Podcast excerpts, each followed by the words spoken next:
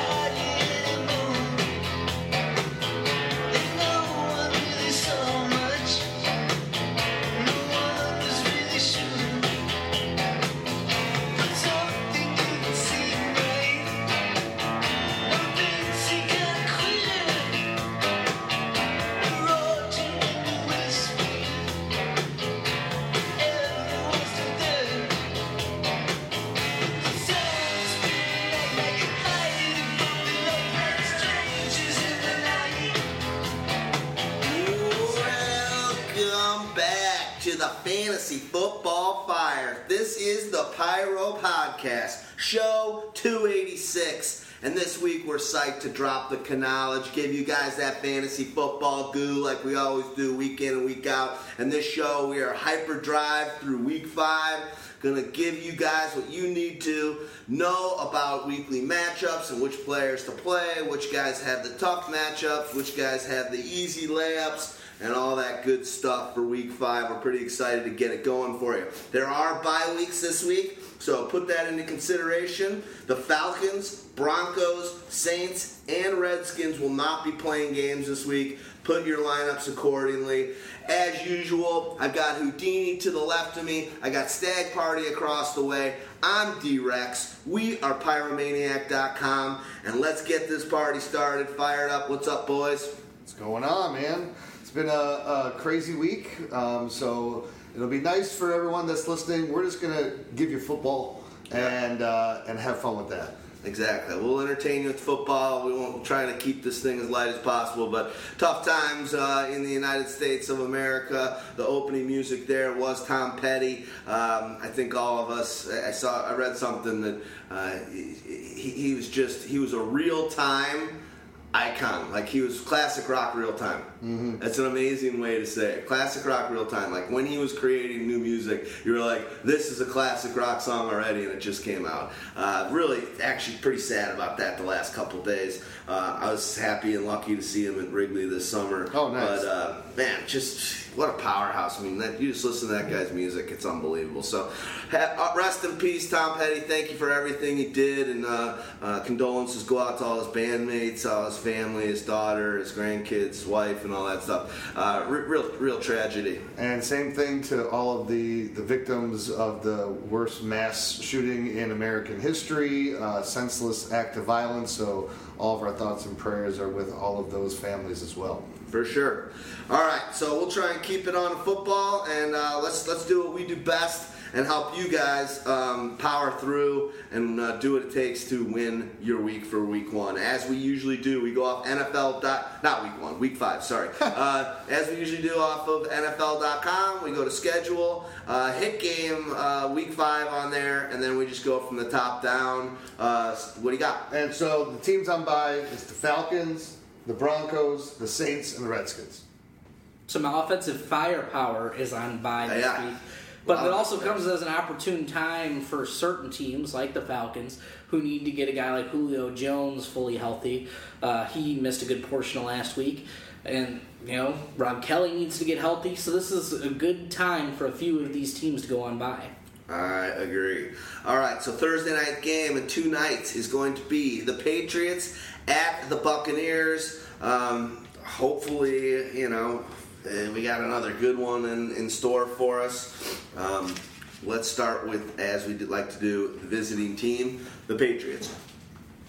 Yeah, the Patriots, I mean, they've been doing everything you want of them. Uh, the only thing you haven't been getting is the bunny touchdowns out of Mike Gillislee, and he hasn't had those huge fourth quarter leads where he just racks up carries.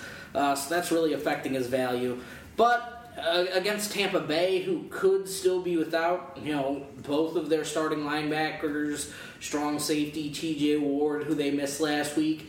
It's going to be tough for them to stop the Patriots, and what they've given up to tight ends so far is a great matchup for Gronk. I mean, you're looking at a guy like Chris Hogan, who's had, who's had three top 12 weeks in four weeks in standard leagues so far. He's locked into your lineups. Brandon Cooks should be locked into your lineups because he just toasts corners who are slower than him, uh, and Tampa Bay doesn't boast a corner with sort of his sort of speed. So everybody's in play here in the passing game. The question is, what do you do at running back?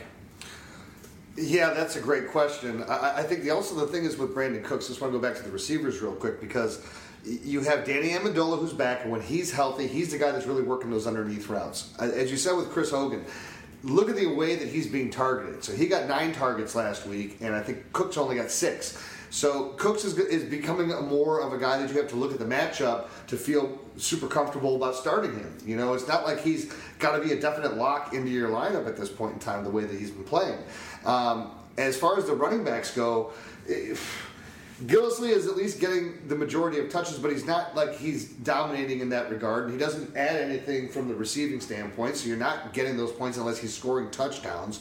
You got Dion Lewis, who's uh, becoming that secondary runner, but James White is really the guy that's doing the damage, especially in PPR leagues. So it, it, that three-headed monster becomes. I only really want Gillislee if I'm in a standard touchdown heavy type of a league. I only really only want James White if I'm in a PPR league. Well, you look at the you look at the snap counts for um, New England, and it's actually shocking that Gillislee only had 18 snaps this week, uh, and you got what 43 for White. So uh, we know Rex was out. It looks like he practiced today, um, back from what a rib injury. But that those numbers for Gillislee owners are scary. The fact that he's only on the field for 18 snaps, and the fact, and then the, on the flip side, the White owners are super excited because he's getting a lot of the, he's getting a lot of plays. That's just game script. So if the Patriots are trying to come back and they have to throw, James White's going to be on the field.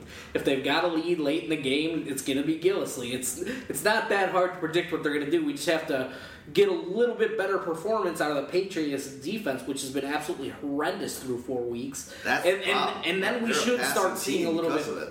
And Yeah. then we should start seeing a little bit more from Gillislee in terms of clock killing. Yeah, that's what made LeGarrette Blount so good last year because the defense was good. They were up on everybody, and then they could just start hammering you down down the throat in the third and fourth quarter. Haven't seen that this year. So Well, one to go back to the wide receivers too. Hogan obviously on fire. Um, four touchdowns last three games. Some like nice long ones. He's only trailing uh, Larry Fitzgerald. Uh, he's got eight red zone targets, uh, which is only uh, Larry's got ten. So good times all around. Good uh, Evan Silva tweet. Four games in, Chris Hogan has more targets, catches, and touchdowns than Brandon Cooks. Uh, Cooks just leads him in yards. So. Hogan owners pretty uh, got to be pretty excited right now. And uh, quick, we'll do a quick pro, um, pyro promo while I'm mentioning Evan Silva. We're having our um, tweet up party uh, this weekend. Is uh, Friday night at the Hidden Shamrock. For those of you that are in Chicago or in the Midwest and are willing to drive or cruise into Chicago, we'd love to have you. Basically, we're doing a forty dollar all you can drink deal. The Cubs are going to be playing. What other games going to be on? Just other baseball. Uh, other baseball, there'll be some football on as There'll be well, I some- believe. Yeah, college football. college football. Um, so we're excited for that one. We got uh, Scott Fish of Scott Fishbowl fame's coming in. Um, who are some other guys that are coming in? Uh, a couple of guys from Yahoo, I believe. Mike Beller from SI, Pat Fitzmaurice. Yeah. A couple of the guys we play in a league with. So Yeah. that's gonna be nice and fun. Yeah, it's gonna be fun. So I promise you, we will be throwing back some shots. We'll be drinking some. I'm gonna try and get some beer pong. Bitch going. tried to grab my joint. Language, Ronnie. My language is English. And this motherfucker tried to grab on my hang down. Got my own hang down to touch, kid. I hope you guys wanted a handful of my balls. Oh, see, that's racist.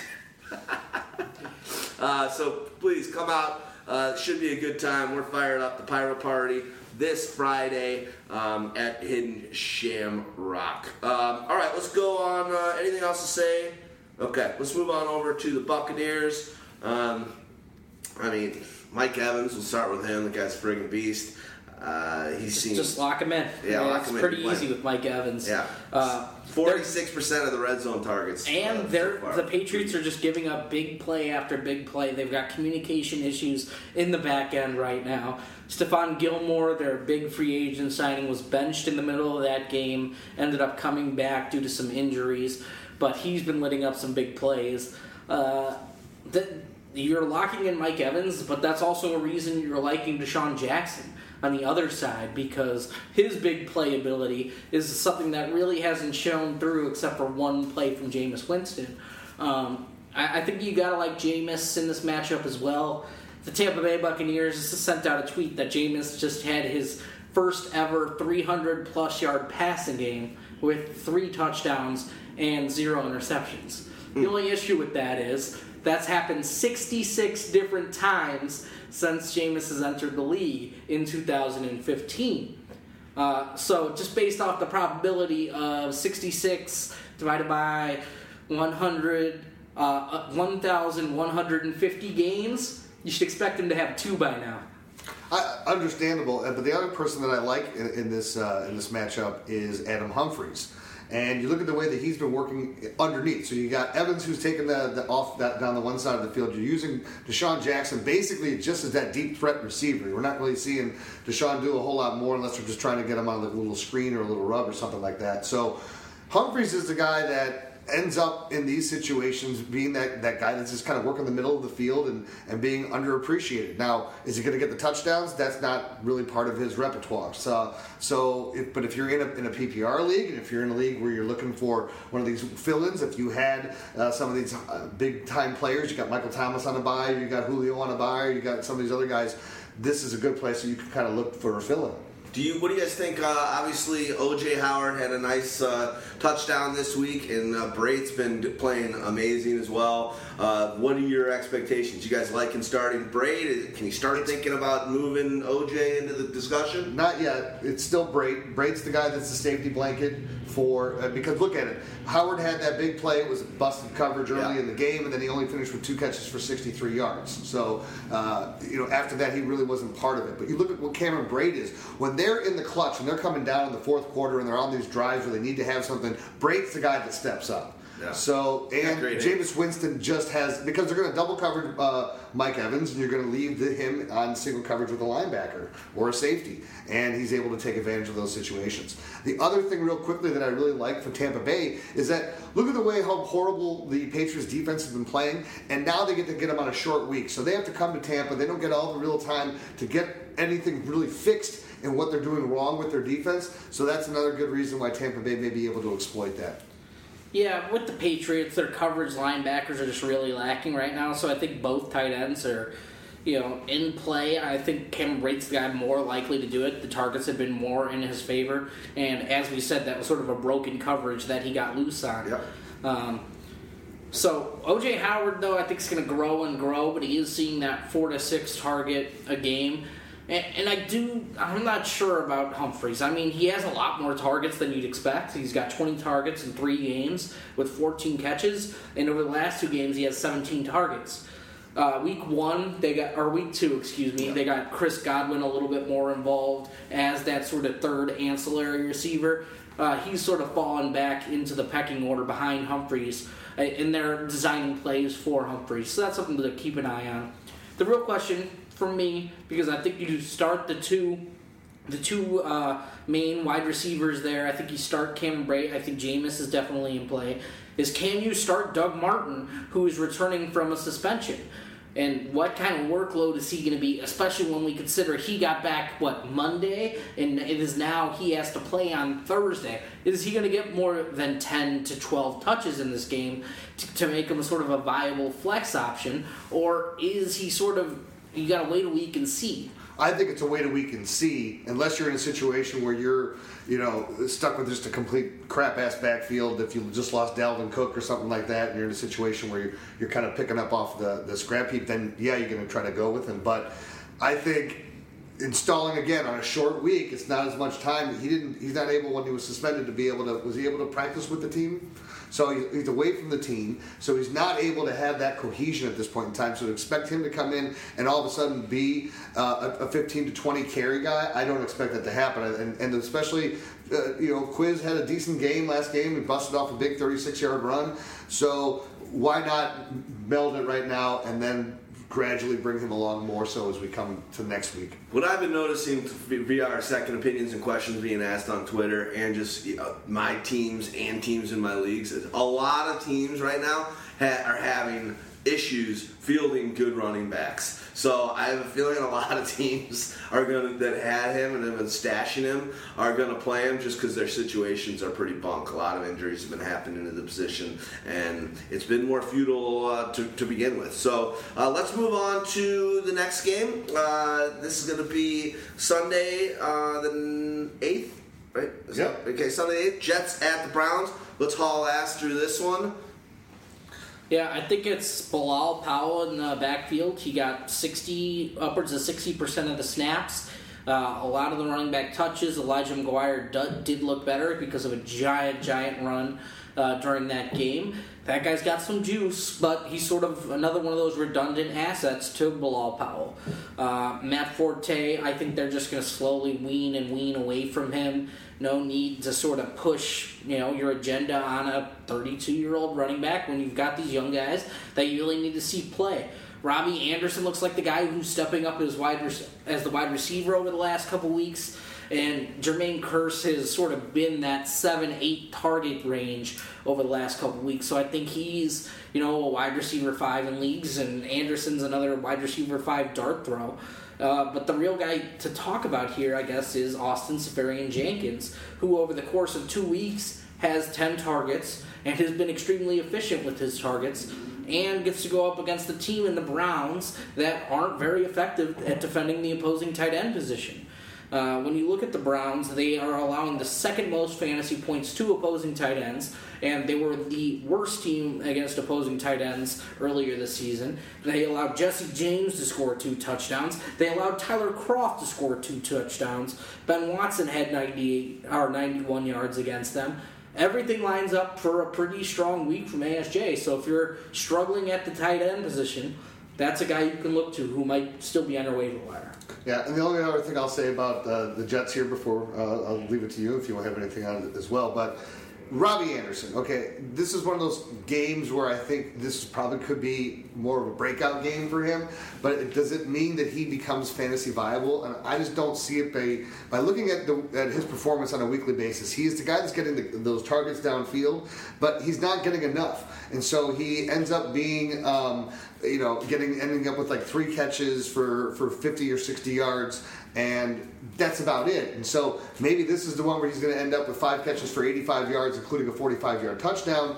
Uh, this presents one of the better opportunities. But again, if I'm looking for a guy that I can pick up off the waiver wire for long term stability, I just don't necessarily see it there. It's too much inconsistency with Robbie Anderson. I mean, he's had at least four targets every week, uh, at least two catches in every game. He's only really catching half of his targets a week. That's the thing you need to see improve. But also, Josh McCown's struggling.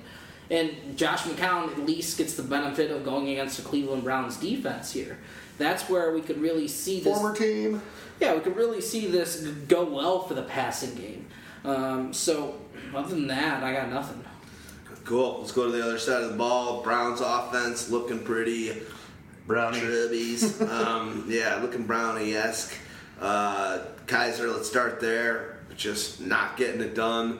I think everything. He looks like, in my opinion, I mean, Crowell looks like a totally different back. As a guy that was, uh, you know, a top 10 considered a running back going into the drafts in the fall or late summer.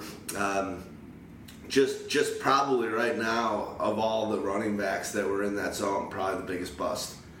Yeah, uh, well, and, and part of that is because you're, as a defense, going to do everything you can to stop that and make the rookie quarterback beat you. And right now, what's happening with Kizer is that you're seeing when he's throwing, he's throwing it inconsistently. It's because he's getting hit a lot. He didn't only got sacked one time uh, this last week, but he takes a lot of hits, and so he starts to see and feel demons coming that are not necessarily there, and that's what happens with rookie quarterbacks. So uh, until that changes and and you know do they have the most dynamic weapons no so you know is anybody really getting that completely open for him to feel comfortable no so he's he's forcing a lot of balls But they're also dropping on him, and that's a huge thing for what's going on with Kizer right now. His guys are dropping the ball on him. He would be looking a lot better stat wise. The drives would be not ending and being three and outs as much.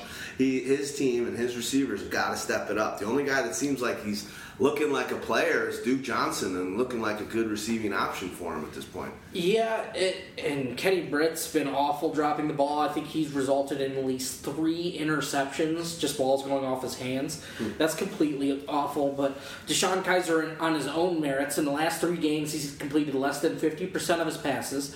But from a fantasy standpoint, he's been very, very boomer bust. You look at two of his games have been top 12 scoring weeks. The other two, he's been held under 3.8 fantasy points. So uh, against the Jets, you've got to have a little bit of hope that the things he could do with his legs and that ability to take deep shots, which he is one of the most uh, prolific passers in terms of uh, attempts deep down the field. You've got to hope that one of those things connect and get. And you know, when you're looking for a streamer this week, where it's sort of a thin field with the bye weeks and other options because of other matchups, Kizer doesn't look that bad in sort of fantasy realms. But other than that, I mean, I, you can't start Isaiah Crowell right now. Maybe maybe against the Jets, there's some flex appeal. Maybe they can get a little bit of a lead and get him to work. But his snap share has been decreasing because they've been getting fucking blown the fuck out. And they trust Duke Johnson more in that pass game. They know they're more dynamic. They're running a ton of shotgun plays, which is something that Duke Johnson seems to excel at. They're, they're the, the most shotgun heavy team in the league right now. And, and all those things are just contributing to Isaiah Crowell you know, being pushed back a little bit. Yeah, and, and the one thing I'll say, and I think we can move on to uh, to another game, is with Duke Johnson, it's it's he's this new type of back. We just talked about it with James White. We'll talk about it, uh, or, or are they on a bye? Are the Cardinals on a bye this week? So, No. No. We'll talk about it with like Andre Ellington. Um, you have these uh, Christian McCaffrey, these running backs who are getting uh, 10, 11 targets in a game and getting 8, 9, 10 catches in a game. You know, this is it's the new way of fantasy, and so when you're looking at those flex or those running back situations, it's like, especially in PPR leagues, these are the guys that you need to be focused on more. Well, I just tweeted about an hour ago an article from The Ringer uh, called The Rise of the NFL Airback. And that's basically all these guys. The cover is Duke Johnson, Chris uh, Thompson, Tarik Cohen, and all these guys that are that just are. uh, Their volume is so heavy out of the out of the passing game that it's almost like back in the days when you had the um, uh, the H back. Yeah. Uh, these guys are they're, they're just they're in, but they're not ever really going to get a carry except for on play action or a draw. I mean, um, so it's a good read. Uh, check us out on, on Twitter, Pyromaniac. It's at Pyromaniac at p y r o m a n the number one a c. Um, again, we say this all the time, but Twitter is the spot um, if you want to get uh, ahead of the game on fantasy football. It is it's uh, it's a good way good way to follow the, the right people and uh, just even searching for names you just get awesome information. So we will go to the panthers at the lions. Uh, panthers coming off uh, a, a, nice they're they're just up and down they're up and down but they just beat the uh, the patriots and uh, now they're going against the lions who seem to be squeaking these things out and seem to be the luckiest team uh, around. They're just kind of blessed. Uh, what do you guys see going on? Cam looks like he's kind of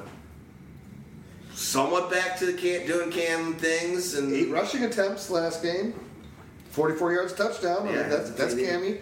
I mean, Brownie. Yeah. Cammy. I mean, the offense has been putrid through three weeks. They finally got it going. Like, it was really hard to start Cam last week because their offense, you know, he had, what, 14 rush attempts through three games. All the offense was focused on short passing plays, which Cam wasn't completing very successfully, and it just wasn't working. And against the Patriots, I guess that uh, you know cures all their ilks because they got going. Uh, all their pieces didn't, but Devin Funchess had an impact game. Kelvin Benjamin had a hundred yard game. Uh, you know, the running backs still weren't there, but Cam had to be a little bit more involved. And they're still using Christian McCaffrey as that gravity player. He's just drawing so many eyes to him that you're getting Fozzy Whittaker running down the sideline by himself for touchdowns. So, you know, the way they're using him, it might, and that's why he's in on so many snaps. Because all eyes are on him when he's in the backfield currently. Well, and it's one of those things that it becomes the great equalizer both ways, right? Because once they stop paying attention to him and not putting all that focus, then all of a sudden he can hit him for a big play. But it's opening things up, and they're, and then, and they're, and it's a smart move by defenses, right? You're looking at who is the best player that has the most opportunity to hurt us. It probably is McCaffrey once he has the ball in his hands. Let's make Devin Funchess catch all those passes and prove that he can do it. You know, um, the other guy, you know, look at look at Ed Dickson, who uh, is able to, to, to, to, be a decent target out there and putting up decent yards uh, in replacement of Greg Olsen. So, you know, nothing flashy or special when you look at him, but he's going to give you the three to five catches for 40 to, to 50 yards almost every, every week if, if the offense is actually moving moving the ball well. Welfare Day. Well, well, well. Isn't Mr. Bullshit and Doctor I'm full of shit? In what way are we full of shit? Which one of us has the PhD? So how was your first weekend with the boys? It was great. We did 14 hours. Will you sign our sheets? Maybe give us a few more just for kicks? Round it up to 50? Don't you sass me. What, do you think I'm a pushover? You know what I used to eat for breakfast? Cocaine. You know what I used to eat for lunch? Cocaine. sounds sounds uh, tasty. um, I mean, I don't think Ed Dickson's a trustable fantasy asset right now. Oh no, I'm not. I, am not saying trustable, but I'm, I'm saying you, you got to look if you're in a, if you're in a 14 16 team league then you're looking on the waiver wire and you're trying to pick up something he's probably not even there in most of those cases so uh, but if you're looking for, you know, is is this the week that, that gives the potential going against the Lions? Uh, you know, are they a team that gives up a lot of points to tight ends? I, I don't. They were last year. They've been pretty decent against it this year. So it's one of those things with him. You're looking at it in more of a matchup situation. Yeah. Um, I mean, it looks like you could start Kelvin Benjamin. He looked pretty healthy. Uh, Devin Funchess is probably that wide receiver three flex sort of dart throw.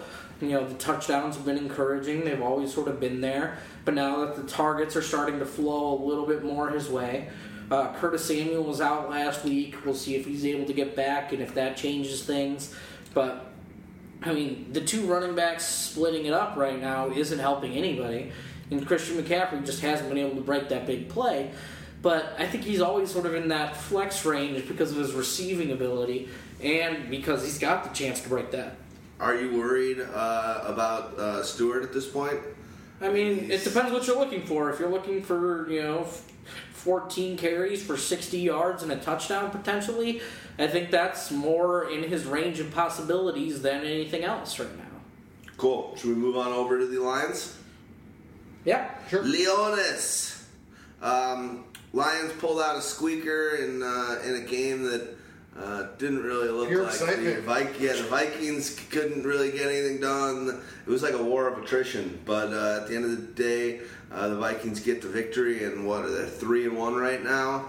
Uh, it's pretty good considering they started. They go three and one a lot, start a lot of season, but last year they started one and three, so this is encouraging. They gave the coach, uh, uh, uh they signed him uh, to an extension, so they must like what's going on here. Um, where do we start? I mean, do you want to start with Stafford? Do you want to start with the running backs? Yeah, I think we start with Ameer Abdullah, who was Yeah. sort of the you know engine that drove that offense last week. Stafford really didn't get it done. Uh, threw four or five passes that probably should have been intercepted. Uh, it was a real rough game for Stafford, but you know having Ameer Abdullah have their highest rushing game since December 2013, that's something that's good for them. Now his next step is He's continuing been in the that. league since 13. No, No, no, no, no. That For was- the Lions. And is that, is that when Got they it, got it, got was it. that their last hundred yard rusher? Got it. no, that was the highest rushing yard game. It might have been their last hundred yard rusher. Right. So they they and, and they were talking about it during the game. It was like because he got so close, and then he got he came out of the game at the end with some uh, he got nicked up or something like that. So. Um, which is also a concern if you're an Abdullah owner, you know, when he gets the volume of carries. And he had 20 carries uh, this last week. But if you look at his progression over the past couple weeks, he's been coming. He's he's the guy that they're going to. He's the guy that they're going to lean on more. Uh, he had a nice touchdown that he had to extend on a three-yard run. Uh, kept himself vertical to get the score. So you know. I, I think you can have you get a lot more confidence in, in Abdullah at this point than you did in week one, and then the question is, where is Theo Riddick from what Theo Riddick was doing a year ago? The it's not existing. three years. Yeah, it, it's gone. It's Yeah. gone. It's not there. He looked great when healthy for over the course of his career. Without, so without Ameer Abdullah last year, he was a stud. Yeah. Um, uh, going this uh, this week, they go up against Carolina Panthers, who are currently only allowing 14.6 uh, fantasy points to the running back position. That is sixth best, so it's a tough matchup uh, for any of their backfield. Um, and you know, the Tough Panthers- linebackers there, and you got and you got Shaq Thompson, who's really uh, started to come into his own now. I think it was this his third or fourth year, so um, I think it's third year. Yeah. The uh, what else we got for the Lions? Should we go to? Let's go, let's go to Stafford, and then let's move to the wide receivers and kind of. I mean, it might look like a tough matchup for Stafford, but he's, you know, was outside of that one rushing touchdown, he's responsible for nearly all of the scoring plays for the Lions. And that gives him a chance for those high ceiling Aaron Rodgers types games. Because they're not going to have a running back rush for three touchdowns in a game. Yeah. So th- a lot of them are going to come through the air. And Golden Tate's a strong play. Marvin Marvin Jones, his ability. I'm you know fade, fading Kenny Golladay until he does it again. And he was even out last week. T.J. Jones stepped in, made some plays in his stead.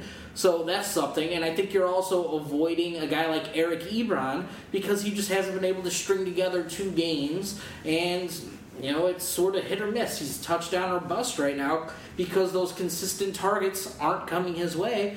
And against uh, the Carolina Panthers, that's not something I'm looking forward to. Is they they're currently the fourth best team against opposing tight ends. We know that they have coverage monsters in their linebacking corps between Kuechly and Davis and even uh, Shaq. So th- those guys are all you know, great coverage linebackers, you, it makes it hard to start a guy like Ebron right now. And didn't last week the one of the tou- the only touchdown in the air come from a different tight end? Who's their other tight end? the Lions, Lions didn't have a passing touchdown last week. Michael Roberts got him close. He got like a 15 yard gain from Okay. the 20, getting him down inside the five. Okay, okay. Um, Ooh, that was good. Pull out of my butt. nice work. Nice work. um, yeah, Ebron. what- Ebron, what is he ranked right now for tight ends? Not too bad, but 24th. So doing Ebron things. Overrated. Uh, you got anything else to say on this game? No. All right. I want to go to the next game as well, but before we do, uh, do us a favor and listen to this word from our sponsors. Sweet. Thank you. 49ers at the Colts. Woo, burn burner. Verde. Do you think I give a shit if you guys go to prison? Huh? I've been to prison. Oh, I have. I've been to prison. Prison of drugs, alcohol, sick thoughts. I used to have sick thoughts. So don't you come in here preaching to me about hours when you're standing over there and you're standing over there and I don't know which way is up. Should come back. We can come back. Oh, good stuff. Uh, all right, well, the 49ers, um, it was good to see Hyde play. Uh, is he Well, still big? he's played, right? Uh, Yeah, no, he played. Yeah, right. It's good to see Played that. well. it's good, to, good to see him in there. Uh, but he is he is kind of back into the Hyde banged up situation. Um, what else should we talk about? I mean, Uh, Hoyer seems to be all over the place. I mean, after a great right- Thursday night, huge game that he was able to kind of come back after that botched pick six in the first play, put up some points, but last week it was kind of a dud fest again. Yeah, Hyde should be locked into your lineups. I mean, with very few other you know serviceable running backs, he's seeing basically that 18 to 20 carry or 18 to 20 touches a game, and he's getting more and more involved in the pass game. So that's giving him a safer floor in PPR leagues. They're moving him out and motioning him to wide receiver sets, letting him run routes out of there, and then he's being allowed to run after the catch. So those are all good things for Carlos Hyde's fantasy prospects. The only other player that's really in consideration for me on San Francisco is Pierre Garcon. Now we're talking about a much better matchup here against the Colts. Revenge game, former team. Oh he's got, boy. He's got, he's got a few of them, but yeah, I hear you. It's a good point. Um, but he should see Vontae Davis. But Davis has even struggled coming back from his own injury, uh, and he struggled for most parts of last year. So I think this could be a game where Pierre Garcon is fed targets, and I think this is one of those chances that Pierre Garcon has a chance to get behind the defense. Uh, he's been very good on those vertical passes this season. Marquise Goodwin, the other guy we're looking at here, suffered his fourth concussion in 14 months. So this guy is more than likely going to be out. You're looking at the replacement there. That would be Aldrich Robinson, who saw you know a boatload of targets last week. Saw 12 targets, but unfortunately, like five of those were catchable.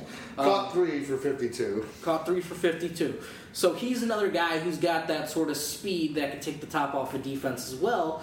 And, and then Trent Taylor's maybe the guy who does it underneath, along with George Kittle and Garrett Celek and whatever tight ends they're going to decide to use this week. So everybody's out of consideration for me except for Hyde and Garcon, and then maybe your dart throw of Aldrich Robinson, especially in DFS when you're looking at a cheap price. And the Colts have been up the most receptions of 20 plus yards down the field of any team in the NFL. That's where you find some interesting numbers. Well, and, and again, that's where you have to look at it.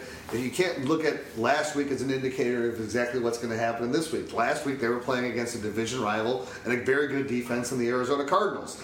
This week they're playing against the Indianapolis Colts. So this is a team in the other conference that they only see each other probably once every four years, and so there's no familiarity there. The Colts have been struggling. They're they, they, you know to put anything together. So it makes sense that this would be a more comfortable week if you are starting those San Francisco 49ers. Unfamiliar gra- games is a great point, especially when it comes to a guy like Kyle Shanahan, who's spent you know a majority of his time in the NFC, but he's also done some work with Houston and you know with uh, the Redskins. Cleveland Browns. Uh, I was looking for AFC teams. That Oh, time. sorry. Yeah, so it's like He's been around. he's, he's been around a while. Been they, man. They, they've seen the offense a little bit, but this could be something unique, and he's drawing up you know some plays to get the most out of this team because they don't really have a lot of talent outside of Carlos Hyde. You want to know I had to say about the 49ers? A player that finished his career on the 49ers and happened to be from San Francisco and grew up and played high school there. The juice is loose. The juice is out of prison. He is. He is out. After nine years in the clink, the juice is I loose. cannot believe he spent nine years in prison. It seems like yesterday. I agree. His first meal out of prison, McDonald's. And that's where they got the picture of him, right? In like the blue uh, sweatsuit or whatever. I mean, if I'm getting out of there, I, McDonald's is about the last. Haven't you been eating essentially McDonald's for the last nine years? go to a steakhouse. Go or to like the best. yeah. There's got to be a restaurant that he loves. First I off, we don't know if he has any money anymore. They said he made six hundred grand while he was in jail. In in, in uh, just. I mean, it might go. It might go right to the. Uh, No, there's a lot of stuff that was because he moved to wherever he moved to, like in Florida or something, so that money didn't go to the government. Okay, he made six hundred thousand dollars. They said in his nine years uh, from his pension from the NFL. So he's got to have some dough. All right. And I have a feeling. I have a I feeling. take He it was, back. I have a feeling he was selling, that, retract my selling that previous statement. butthole. But he was selling that butthole in prison. All right, we're moving on. I told you I had nothing to say about the 49ers, and they're my team. Um, let's let's go on. Last question on them. CJ Beathard, as you wear your Iowa hat, is there a chance Is it Hoyer or is it just like is this team? It's at a point are they going to be like? I mean, judging by the recent comments of Kyle Shanahan and him saying that uh, Brian Hoyer gives us the best chance to win football games, and uh, Brian Hoyer is our best quarterback on the roster, you know, it, it sounds like it's going to be a while. I mean, Beathard didn't even look like he could capably warm up when Hoyer got injured. he was only injured for one play, right? Exactly. Yeah, but I will say this: they're zero and four. You know, you get to zero and six, zero and seven. If they don't win this week against Indianapolis, a team that has you know been being victimized, you should without Andrew Luck. If you don't beat them, then it, the, it, the calls will start coming. So, at what point do you want to wait? Maybe it's week seven, week eight, but he's going to play at some point. Here's my thing. agree. Who's fucking making calls for CJ Beathard? It's not like it's Mitch Trubisky sitting on the bench. Who's? Hey, do you think John Lynch is like? there's hey, a strong hey, s- a hey. calling from Iowa City saying, "Get him in there." Oh my God! Lynch must like. You just like want to see somebody other than a tight end play football on the NFL field. He must like him. They like his. Maybe Bobby shit Beathard drafted uh, Lynch. Did he do that? I don't What's know. that? Maybe Bobby Beathard drafted Lynch. Maybe, maybe. Uh, Bobby Beathard, uh, That's one of the uncle. greats. No, I know, one of the greats. Um, all right, let's move on over to the Colts side of the ball. God, this is like this is two teams. It's just like you're really grasping at straws. Let's start with Doyle. I think he might be Doyle. Aren't, in my opinion, Doyle and Ty are the only guys. Doyle's concussed right now, so is Doyle even going to be healthy enough to play this game? Because their backup tight end situation is nothing to speak of with Erik Swoope currently sitting on IR. Uh, they had one guy make a big play down the seam last week whose name I don't even remember. Maybe Brandon Williams, a 25 yard catch. Um, other than that, like it's TY, and maybe they get close enough to the red zone where they just throw it up to Donte Moncrief because that's Which where was he- they did last week. they made a, he made a play there, and uh, like seriously, all that guy does is score touchdowns. But unfortunately, with somebody other than Andrew Luck, those touchdown opportunities are limited, Three targets last week. and the target share just over the course of the season hasn't been there for Donte He's got eight catches on the year. It's it's like he's one of, he's one of those ultimate touchdown or bust dart throws, Yeah. uh, and we haven't even seen deep shots to him because they're focusing those to T.Y. Hilton, and T.Y. Hilton's been playing great considering the Yeah. in, in you know the inability at quarterback. Uh, A lot, I'll, of close, I'll give lot of close plays in the other in the game the other day. A lot of like just just that close to him Yeah. having a nice solid game. And, and you know what? I mean, Luck is going to be back. What is it, maybe they're, they're saying? They, I don't think it's going to be this week. They were talking some potential. I think I think he started in the next, this week, Yeah, but in the they're saying they're going to give him probably two weeks of practice and then he'll be back. not going to be too much longer before he's back out there. So Uh, I mean, How is he gonna unfortunately, play? I'm I'm hurting in the league, or my friend is this guy. Uh, do I trade Brady for someone actually serviceable in like a week and just ride my season out with luck and just just throw that? Uh, And I've got Alex Smith because I'm what's not your what, what's your friend's record? my, uh, three and one, but it, I've been pulling out squeakers, dude. I've, I've gotten pretty lucky to be honest. Your friend My friend sounds very familiar. Yeah, my friend, my friend. I'm like split over here. one of my one of my 13 fantasy football identities. Anyway, uh, well, I've got some questions to go for my friend uh, on the show because it's a big waiver wire week for my friend. Um, to be honest, so. Let's move on to whatever else we got on the Colts, and then close her out and I get mean, on to the it's next. it's the running back situation, and it starts with like Frank Gore as maybe a top thirty running back this week. I mean, he's getting carries. I mean, he's gonna get fifteen of them. Uh, he's probably gonna get a couple targets, but he needs that sort of touchdown to have a good fantasy day. And I don't know if he has that in the tank right now, especially with how they're using Robert Turbin in the third down role and in the goal line role. So it saps a lot of value. So like you're looking at like six points if you play Gore. It's the he's the ultimate old school vulture Turbin. Six carries, eight yards, and a touchdown. When they got down there, it's like put Gordon. The guy was actually running pretty good against Seattle at that point in time, and then Turbin gets the touchdown. Stag Party said he doesn't know if he has it in the tank Frank the Tank. We might. Is it Frank doesn't have it in the tank? I mean, the eventually, is- eventually, a new tank comes along and the old tank gets destroyed. So it's only a matter of time. But And then that new, that old tank uh, ends up in like Kazakhstan or something like that. it's like the number one Kazakhstan? number one in the fleet, uh, an old Russian tank. I, I like Kazakhstan. But also, it, it depends on what you know the owner is putting in the tank. Are they filling the tank with opportunities and gas? They're not giving him the gas he needs to be a tank. They're giving him diesel. He needs regular unleaded. the whole that whole premium.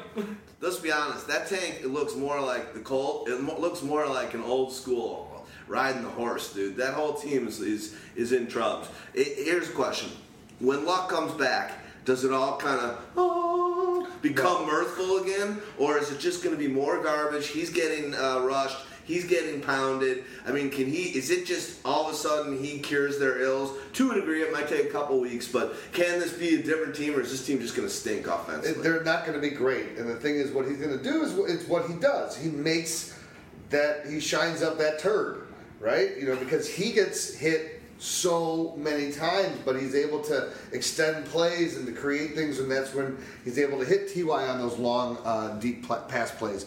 Look, is there going to be a magic pill? No. This team is probably going to get getting ready to fire uh, Chuck Pagano uh, after this year. So change is going to happen here. They're invested in luck. You know, at some point in time, you got to make sure that he's not getting killed out there, and you can't risk your entire future on, on, a, on a team that's not going to be able to get it done. Harbaugh reunited with Andrew Luck, or is he like college? Let's go on to the next game. Um, we've got the Titans at the Dolphins. Let's start with the Titans. How long is Mariota uh, going to be out for? It looks like he, he avoided serious injury, but is, is he playing this week, or Well, are they going to sit him? It's day to day right now. He's day to day, so And- that's all we can really say. Like, it, towards the end of the week, you're just gonna have to pay attention to the practice reports. He should be ruled out. Probably, usually they don't like to have the quarterback go up to a game time decision, but i- if they say all indications are he's a go, he's probably a go.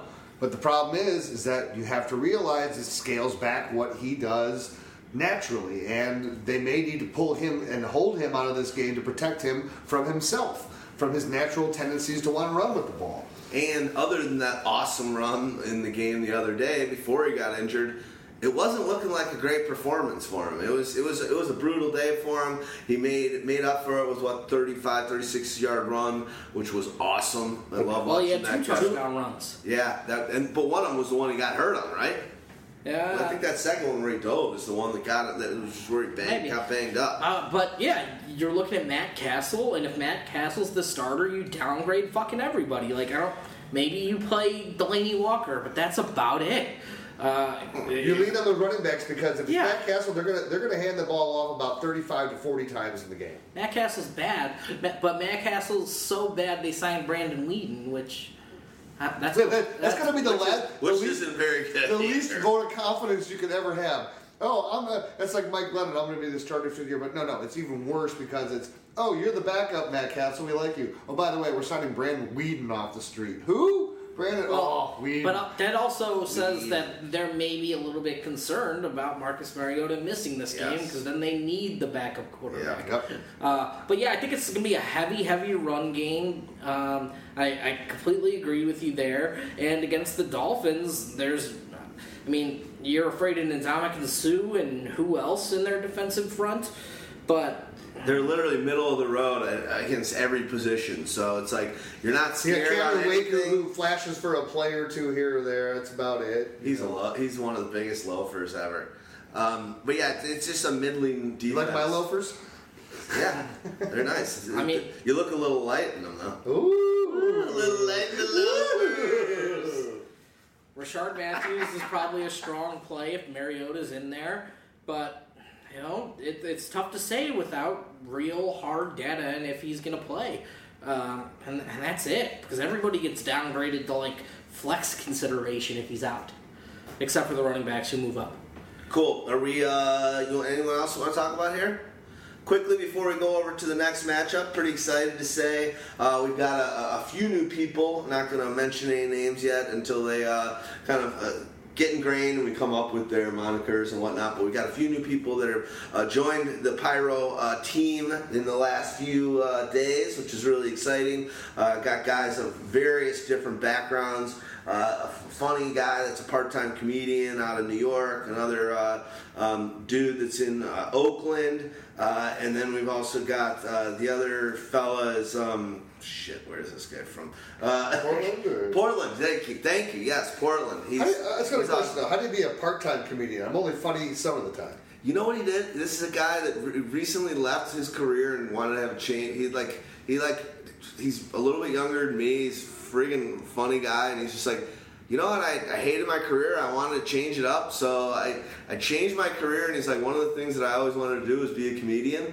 And uh, he's like, so I've started doing stand up, and he's been doing it for a little bit and getting positive feedback. And like he's telling me the story, and I'm like. Hats off to you, dude. Yeah, You're my kind of guy. Like late, later on in life, he's a forty-something year old dude, uh, or maybe thirty-something, late thirties. But he's just like, you know what? I wanted to change it up. I wasn't happy, and now he's doing some stuff, and he's been a fan. The great part about all three of these guys, and this is where we found success in the past. All of them are Pyro Podcast loyalists. They've been listening to us for many times. They've been parts of the site, and we put out, you know, kind of some, uh, some, some, some. Uh, hey, we need some help with some. We want some more, uh, some passionate guys to join the force. And uh, those three guys, uh, amongst others, have reached out, and I'm really excited to bring them on. They're going to kind of be focusing a bit on news feeds, but uh, the world's their oyster. And um, in the coming weeks, as uh, as we, they kind of start to contribute and be a part of the mix, uh, we'll kind of introduce them a little deeper. But pretty exciting stuff. Uh, we're a small shop. You know, we do very focused content, and um, it's just great when we bring on people that uh, that know us and know our voice and are excited to contribute. Let's give them a Valverde. Kiss? Are you kidding? No. I love Kiss. No one loves Kiss. Paul Stanley is sick of Kiss. Whoa! Don't diss the star child. Hey, don't get me wrong, all right? I like to rock and roll all night. Part of every day. Party every day. Rock and roll all night. Party every day. I like to rock and roll part of every day. Party every day. I usually have errands. I can I'll, I can rock and roll from like one to three. Nice. All right, Dolphins. Holy fuck's sake, this team just can't. I mean, let's just start. Are the, is this team going to be able to turn it around? Are they gonna be able to score points this week? Yeah, they're going to be able to score. I mean, he's been saying for two weeks. He's like, I'm pissed. This sucks. And then they go out and they throw that stinker. Um, I'll give them a little bit of London jet lag, uh, to, but the team just looks awful. It's Jay don't care. Um, what what big picture? Can this team turn it around, or is it sell sell? I mean, the thing is, if you try and sell everybody, you're not going to get value in return. Uh, you know, I'm just I'm kidding. I'm kidding. the only guy you're going to get value in return. Tell return them to on, go back in there and sell. Yeah. Sell. the only guy you're going to get return on is DeVante Parker, who's gotten off to a great start to the season. Uh, oh, I'm sorry. I forgot about that. Sorry, buddy. I didn't mean to do that. Valverde. We fight with you. Thank you, friends. Your honor is great. Come, let us gingerly touch our tips. Go ahead. Sorry, stag party. So the only guy you'd see value on is DeVante Parker because he's gotten off to a great start of the season. Even if his points are coming in garbage time, this looks like a team that could spend a lot of time in garbage time. Uh, Tennessee has no cornerbacks to speak of. Dory Jackson, their first round pick, is getting roasted like a pig over an open fire. Uh, you- Sounds good. I'm getting hungry. You know, Jarvis Landry's catching, you know, seven passes a game. Right now he's on pace for 133 catches on the season for just 885 yards.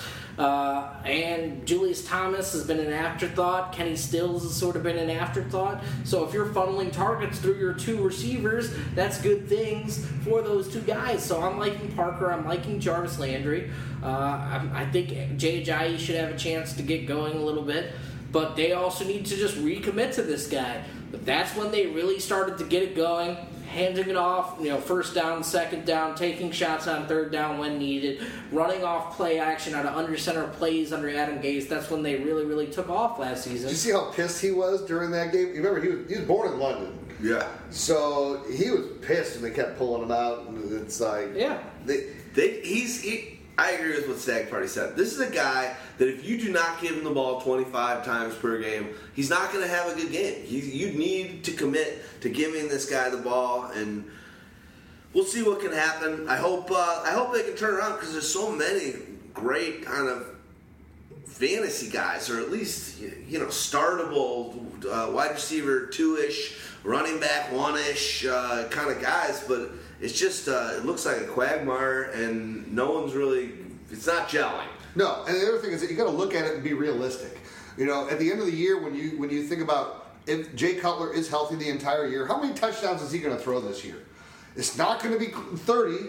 Yeah. You're going to be lucky to get twenty. Has he ever had 30 in his career? I don't think. no, I don't think. I so. think maybe his high maybe he's like 28. 26 or 20. Yeah, He might have had a 30 touchdown season in Denver. But Maybe. Yeah. maybe. But at the same time, it was more yardage in Denver what he was doing, and he's not giving you that yardage either anymore. So you're you're you're going to get a guy at the end of the year who's going to finish with about 36 to 3,800 yards, and he's going to throw maybe 18 touchdowns to 20 touchdowns. So where does that get spread out? How many of these are these receivers going to end up with at the end of the year? So you're, you know, unless you're in PPR leagues, you- you're you're really going to have hit or miss weeks without without the scores.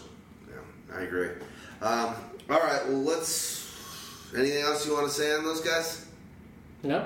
All right. Before we go on to this next matchup, do us a favor and listen to this word from our sponsor.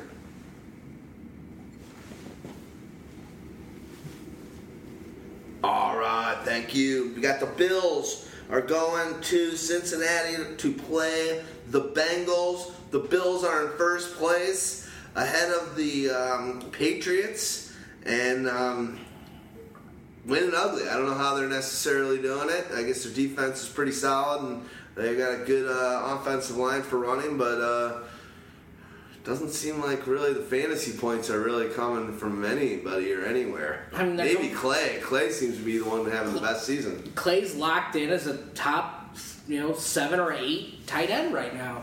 The targets he's seeing on a weekly basis are awesome. He's the preferred option in the red zone. Him and Andre Holmes are sort of the only guys capable of getting it done there. The fucking Bills are using Zay Jones like he's Sammy Watkins. He has a top 10 average depth of target right now, and it's just not what he's good at. He's not this vertical stretch the field receiver. He needs to be the guy who's getting the volume targets underneath, but those are all going to Jordan Matthews. Does that change now with Matthews out? First, let's see if Matthews is out. But yeah, I gotta think Zay goes into more of a target, uh, you know, volume target role uh, with Jordan Matthews potentially out, just because they don't really have anybody else. Um, they- they'll have to find that stretch the field type of guy somewhere else. It has definitely not been Zay Jones, who's caught just four of his 17 targets this season. That is 13 missed.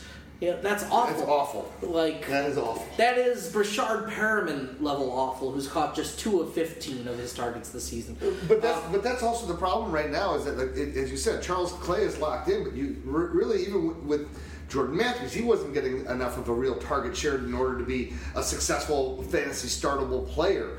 So I don't know where else that's going to be coming from. You hope that eventually, if, they can develop, if they can start using him correctly, that maybe you can start to reverse that trend that they've started early on and realize that this is not the type of player that he is, and maybe the Jordan Matthews thing, thing helps. But outside of, outside of Clay and McCoy, I don't really see anybody on this team that I would start unless you're going to start Tyrod just because again what he can do with his legs and, and, and, and what he you know and if he can give you the rushing touchdowns. He's a streamer for sure. Yeah, especially this week uh, with tough matchups across the board. The Bengals aren't necessarily one of the dominant defenses in the NFL, so Tyrod is definitely in stream consideration. And you know, right now he's what the 17th quarterback in standard scoring, but his ability to take care of the ball and then make things happen with his legs give him that you know nice sort of Alex Smith level floor. But you're from your uh, Pyro Fantasy uh, Football Py- uh, Power Rankings piece that we posted today. Stag Party uh, puts it out Holy alliteration. each week. Um, the Bengals are the fourth ranked overall um, total defense, and kind of they look to be top ten at everything uh, besides defense versus defenses. Uh, but they're doing pretty good against all the skill positions. So eh, I don't know. I think it could. Yeah, maybe is that is that what you were saying? It's a tough week for them, but not ter- not terribly tough. I mean, I was taking a leak. I'm Cin- sorry. Cincinnati's Cincinnati's not tough. I The mean, drawback of going to Cincinnati take a Cincinnati leak. played Cleveland, who they that, that that's you know where what a quarter of their stats are coming from. Yeah. Houston in Deshaun Watson's first start of his career. Aaron Rodgers lit him up. DeShone Kizer and Chris or Kevin Hogan combined to struggle, but they're not an overly tough team. It's all about the competition they face to this time. So Cool. Good point. I agree. I agree with you wholeheartedly. Uh, Bills. Anything else to mention on these guys? By the way, uh, he's, it's not the Bills, but he's from the Rex Ryan. The two, the between two Rexes. Have you guys seen those? No. those little, those little like snippets they've got on ESPN? Have you heard? Have you seen those? yes, With- they're the best thing he's done in the last three years. couldn't agree more. they, they are friggin' hilarious. Basically, they got a Rex like cut out cardboard, and then he's sitting, and you know, between two t- ferns, and he's doing his best, uh, Yeah. whatever, Zach. Uh, Galifianakis. yeah, yeah, and it is friggin' hilarious. He'll ask the question. I've been not watching ESPN, so uh, It is good ones- funny. the They need, to, like- they need to like quadruple the number of these because they're literally like twenty second like interlude inter, intermittent commercials, but they're friggin' hilarious. I mean, the best ones with Rex Ryan are and Tim Hasselbeck, Yeah. or one of the Hasselbecks, and he's like, "So what do you what, what do you think? What which Hasselbeck was better? Um, you know?" And he's like, "Oh well, this and this." He's like, "I don't care, uh, Tim or Matt, Yeah. what- whatever your fucking name is." well, even even yeah, you backed up. You were back up for uh, Brett Favre, right? And he's like, yeah, yeah. He's like, he has not. He, he doesn't even remember who you are. it is pretty funny. Amen to that. Um, all right, let's go I can't even find it on YouTube. I was looking for it. Yeah, check check it out. All you gotta do is watch a little ESPN uh, Monday Night Football, and, and they'll throw a few of them out there. But it's it's pretty it's it's pretty nice. Bengals. ah, God, I feel bad for this whole team. Um, do you see? You guys see Dalton going off the field on after the loss the other day and getting like some fan threw like a beer on him and In like- week three, was that week three? Yeah, they won last week. they They, fucking they rolled. crushed. Okay, you're right. They 31 crushed. seven They over, destroyed. yeah, he had what four touchdowns? Yeah. Uh, Yeah. So three. Yeah, that was that was week three. I, I apologize. Um, sometimes Twitter doesn't do. It. Yeah. Tell me Well, look, Dalton, he bounced back, right? Okay. This is one of those things where, where as, as uh, uh, Stags and I were talking about before the podcast, that the, the quarterback scoring, the which quarterbacks have been scoring has been so quirky this year that it just doesn't make a lot of sense. But now this is what Dalton can do. Dalton had one of those games where he, you know, he, he had time to, uh, to, to be able to throw in, in the pocket. I mean, uh, completed 25 of 30 passes. Uh, he, he, you know, he was and he was staying in there. He took three sacks, you know. So, um, but you had AJ Green be able to get off. You had Tyler Kroft step in and become a real nice target for him in the middle where Tyler Eifert usually is. So as long as it's a Tyler, I guess you can throw to a, a tight end. Um, you know, and you actually had uh, Giovani Bernard who gave you that extra flash uh, out of the backfield uh, where he, he caught the, the touchdown pass. So you he was able to, to distribute the ball around, keep the defense off guard, um, and this is what Cincinnati is built to do. The one problem that they're having is that Joe Mixon is the guy that they're giving all the carries to, but he's not doing anything with it.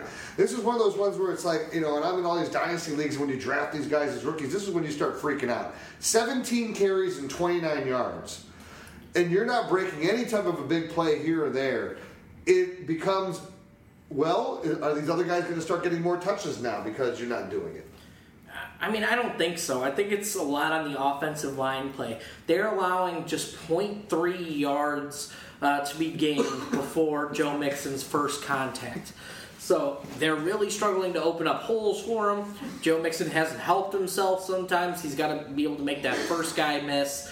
Uh, but overall, they phased out Jeremy Hill, which is a good sign for Joe Mixon. They're giving him just you know a handful of carries a game. Gio Bernard's locked in as their third down, change of pace back, who's going to see you know eight to twelve touches. Uh, but Joe Mixon looks locked into that lead role ever since the change of offensive coordinators. Now we just need to see some efficiency start to come with all those opportunities. Unfortunately, the Bills have been playing dominant defense through the first four weeks of the season. And we talk about Dalton and how he had a bounce back game, but right now, how can you start Dalton against the Buffalo Bills? You look at what the- they even allowed a passing touchdown? they allowed one passing One. touchdown so far in the season. Last week to Matt Ryan. But, you know, a lot of these quarterback points allowed numbers are boosted by, you know, the opposition of other teams. But when you look back and you look at Buffalo's opposition so far, you see Josh McCown, yeah, whatever. But then you see Cam Newton. You see Trevor Siemian. You see Matt Ryan, and you see sort of accomplished fantasy quarterbacks who weren't able to go up and get it go- going. So that's what scares me about Andy Dalton. And you know, if I'm in need of a streamer, I'm a Kirk Cousins owner this week. I don't think I'm going to Dalton. I think I'm more likely to go to like an Eli Manning.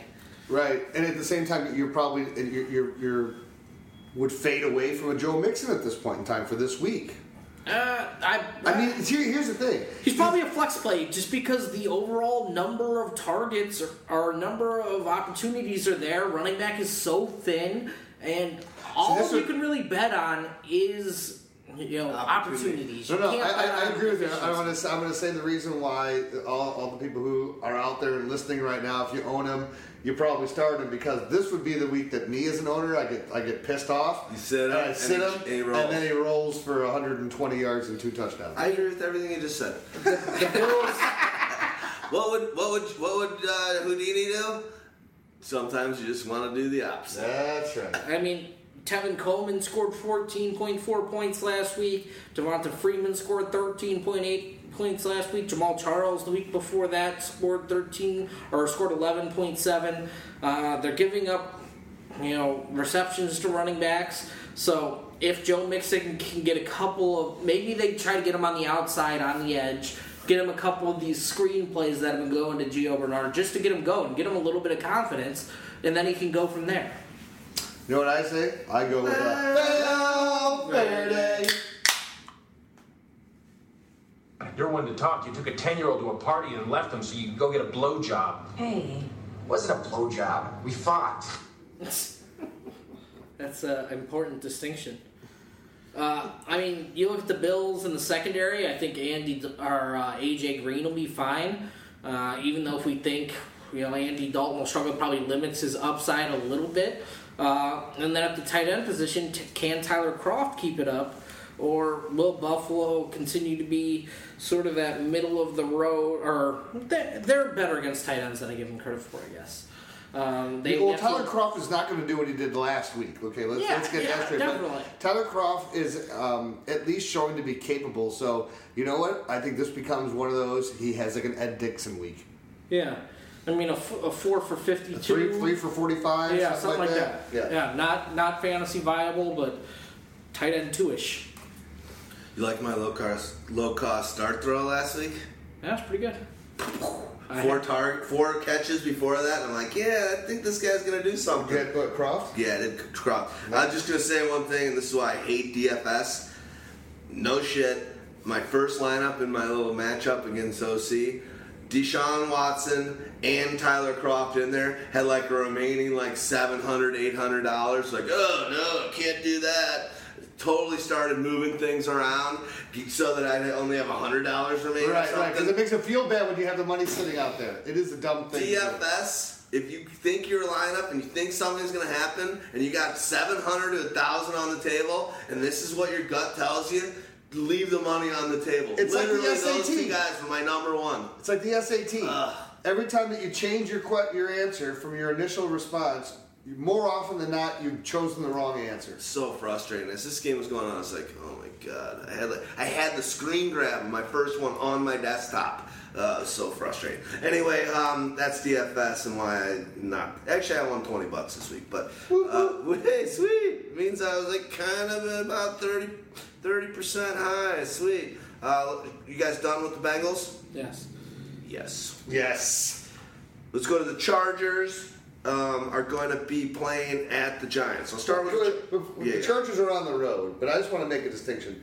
Can we just say that every game is on the road for the Chargers? Yes. I mean, it's been said, so yes. Okay. We can say that. Horrible. It's horrible. Um, Mike Williams, Sounds like he's back practicing, and they're like kind of ramping up for him to be back in. Is this a guy that you guys like at all, just for waiver wire action? Seems like is this like a, a, a foreshadowing dude that you would kind of jump the gun on if you have a if you have a deep bench or you're If you have a deep bench, I, I I would not be going after him at all on any type of short bench. It's going to take him time to get, you know, integrated into the offense. You know, so it's one of those ones. If you have a deep bench, you're actually really hoping where the dividends are going to come in is going to be about weeks 10 through 14. You know, that, that, part of the season. But look, Keenan Allen is playing well. As long as he stays healthy, that's good. Tyrell Williams showed up big last week, so that's a solid guy that's not losing his his job. So where's Mike Williams going to get in? What percentage of the snaps is he going to be in on? You still got Travis Benjamin and Dontrelle Inman, who they're also using in that in that. They got uh, to trade core. one of those guys. Well, but I don't know that they're going to be able to. So it's just kind of working with depth at this point in time, and, and they've been hampered by. As soon as you trade one, then three of them get injured. The Bills should trade for uh, uh, Benjamin. Yeah, well. Probably won't happen, but kind of fell for I, I would love it if the NFL actually turned into like Major League Baseball at the trade deadline and, and all this stuff happened. Everybody like where, right, it would, it would make things a lot more interesting, a lot more fun. Hey, put the guy in, in a system that actually works for him. But I don't see it happening. Yeah, I mean, Mike Williams So I'm fading him, by the way, unless you're in real deep league. Mm-hmm. Okay. Yeah, Mike Williams is. You know, when we talked about it earlier, we talked about how Keenan Allen was going to be pressed for targets because of all these guys.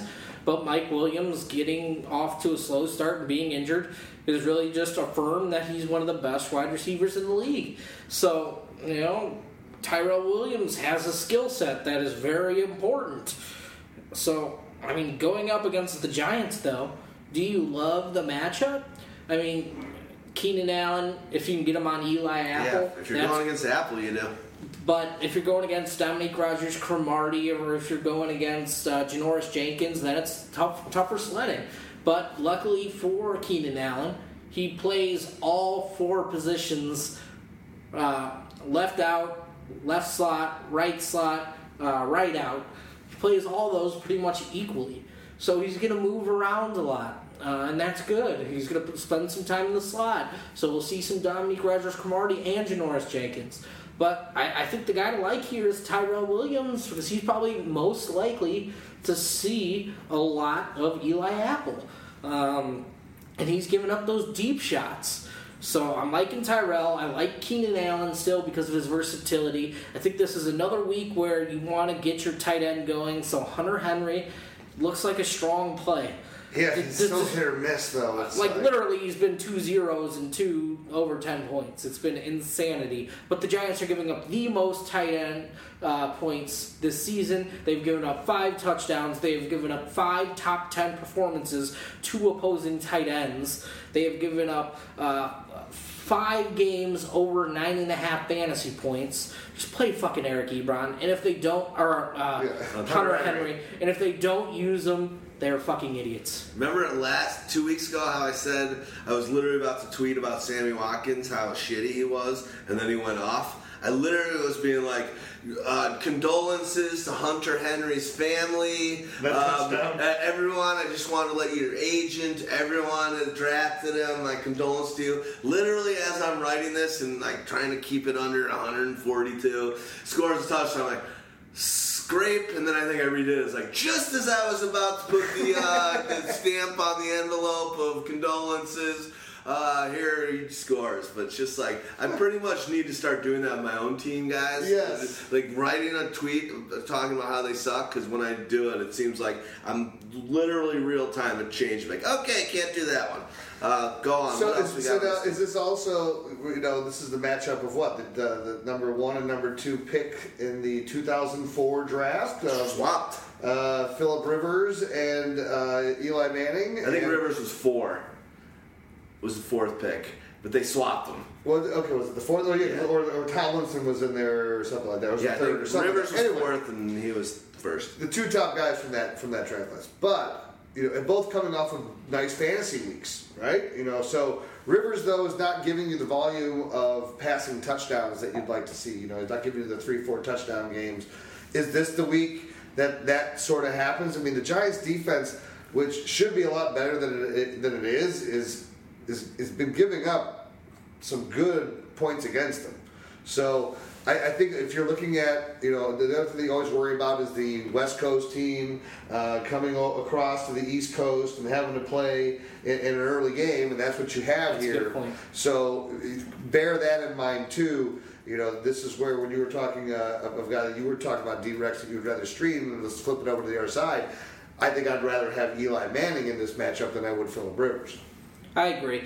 Uh, you know, Manning, since they sort of changed the offense, trying to get the ball out of his hands quick because that offensive line is absolutely putrid. You know, he's averaging you know upwards of 45 attempts a game. Uh, the volume has been there. Odell Beckham looks healthy. Uh, so I'm liking Odell, of course. Evan Engram's been a top tight end pretty much every single week. He's got he's providing me that nice floor in PPR leagues. They're using him as a big slot. They're using him in line at tight end. Uh, the rest of the guys, you know, Brandon Marshall's you know completely struggled. As we've said, he needs to put up one of those show me games before you can even consider starting him again.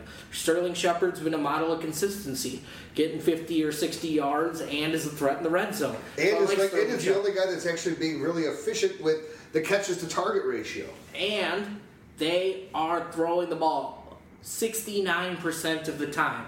This is a pass first offense. Like all the top pass catchers, fading Brandon Marshall right now until I see it.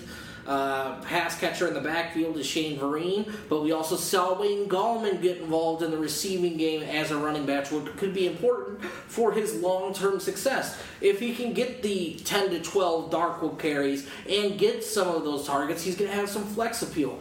But he looked like the guy who had the most juice in the backfield. Paul Perkins, I think I ranked as like the 70th fucking running back this week, Well- and there's only like 75 to rank. It- Here's the problem. This is Gallman got his first action of the year, okay, and he showed those flashes. Paul Perkins has done nothing. Shane Vereen has been unspectacular, and you're looking at it and going, we, they need someone to give them something at the running back position. So Gallman came in and gave you that inspired rookie uh, running with a lot of aggression. Is he going to be a guy that can really be a, a 15 to 20 uh, carry guy? I don't know. I don't think so. I don't think this team wants a rusher. No, I they- what- think what- they just want a, a person that works in their pass day and night kind of system. But they have to have a guy that you can be able to have either on uh, a draw play or some straight runs, be able to gain a couple of big plays here or there. Be able to get seven yards or something, not be every time. But this is also When was the last time this is also. But this, the other problem is this: it's Bradshaw, indicative. Ahmad It's a, Bradshaw, But like it, the problem is the offensive line. The offensive line allows penetration Seven all the time. So where you were seeing with Gallman, and this is why maybe he has more of the ability. When it's surprising that Perkins is, because this is what Perkins was known for when he was coming out of UCLA, was the ability to make quick cuts and be able to get out of people's way. And we saw Gallman actually uh, uh, on one play where he got the ball and it was basically a defender right in his face, and he juked him out and was able to gain three or four yards out of it. That's what this offense needs, because their offensive line is not great and they're going to continually give those types of penetration up on the line. So they need to be able to have someone that can make an elusive move once he's got the ball in his hands. Okay, so this is not for my friends, for me. And I know people, in, we don't give a shit about your fantasy team, but maybe someone's going through the same thing as I am out there. I'm in that rookie league. Chris Carson was my rookie. Thought it was the best pick of the draft, second to last pick of the draft, 22nd round or something. He was a guy that was doing some stuff. Obviously went down and injured, bummer. My rookie situation is pretty hurting right now. It's got like Samaje, Mack, and Zay Jones. Mm-hmm. It's troublesome. So, who would? You, but also, my running back situation ain't, ain't so hot either. Um, the rest of my team's great, but uh, hey, I'm three and one, and I'm, I think I'm second in points. But I'm trying to I'm trying to ramp up for uh, the, the rest of the season. Who would you? I'm number two in the waiver wire claim. Who would you want more? Wayne Gallman in hopes that he does become the rookie guy and he can kind of hopefully to some degree replace Carson, or do you go Latavius Murray? Do you think Who's, who's your second running back right now? Because Right now, Is this one the one you right said- now, I've got Crowell, I've got um, B- LeGarrette Blount, I've got uh, So A- Blount's Jay, Jay Ajayi is my so number Blount's one. your two. Jay Ajayi is my Blount's your number two. one. Blount's your Um, two. and then I've got um, I've got Javorius at Javorius Allen. is- Okay, so I say Gallman. Right. Latavius Murray's just He's in the same boat with those. Because Right, it's all the same Isn't guy. it better to have Blount than than have to start uh, Latavius? Yeah. And could can't uh, Jerick McKinnon just be? Can it be like a? It could be an equal share. Absolutely. I- okay, good. Because that I have, and my I've got a bolt in there, but I got my number one is Gallman, just because I I need a rookie right now. Uh, And, well, okay. and especially if you're All right. needing a rookie, Latavius Murray doesn't help you in a rookie standpoint. He doesn't like talking about teams. I get it. No one does. Nobody cares about your team. You care. I care about my team. And I Thank you. care about all of yours. Uh, Thank you. I care. I appreciate all the love. I just got to do it. I only get to see you guys while we're recording, so sorry, audience. Hopefully, any of you are in the same problem as I am. Let's uh, keep going with the Giants. No. No, you're done. Yes. You've had enough. Mm-hmm. Okay. Um, all right. Well, let's move on to the next game, and that's the Jaguars at the Steelers. Oh, the Jaguars. Isn't that a delightful offense? Yeah. Seems to be better than I'm. I, I, I don't know their how it keep, keeps being able to do it. Bortles keeps being able to throw up some numbers, and Fournette's four games, four touchdowns, and It's it's one of those. It, it's it, but to me, it's that offense that just it's like pulling teeth. You know, when you're watching it, it's it's just it's not delightful. It's not delightful to watch. It's not it's not like oh wow yes a big play here, a big play there. You, you're, you're getting done. And Bortles, it was not good last week. Like throw for 140 yards. It's just Leonard Fournette. Like that's it. Yeah, I, I, I mean, look, Allen Hurns gets 10 targets and ends up with four catches for 42 yards. In his worst game of the season, admittedly, though. It- it- fine, you know. Um, Marquise Lee didn't do anything this Marquise last Lee's not good. Right. There's no one that's that good. Allen Robinson's gone. You don't have anybody. It's Leonard Fournette. That's it. They're a heavy, heavy run focused team. So, like, if you're looking at last year compared to this year, they they're they've got you know twenty percent less passing attempts than they did last year. They're a run first team. It's Leonard Fournette's team, and you're excited by Leonard Fournette's pass catching ability. He's catching three passes a game. Yep. He's catching receiving touchdowns. He's getting short bunny touchdowns.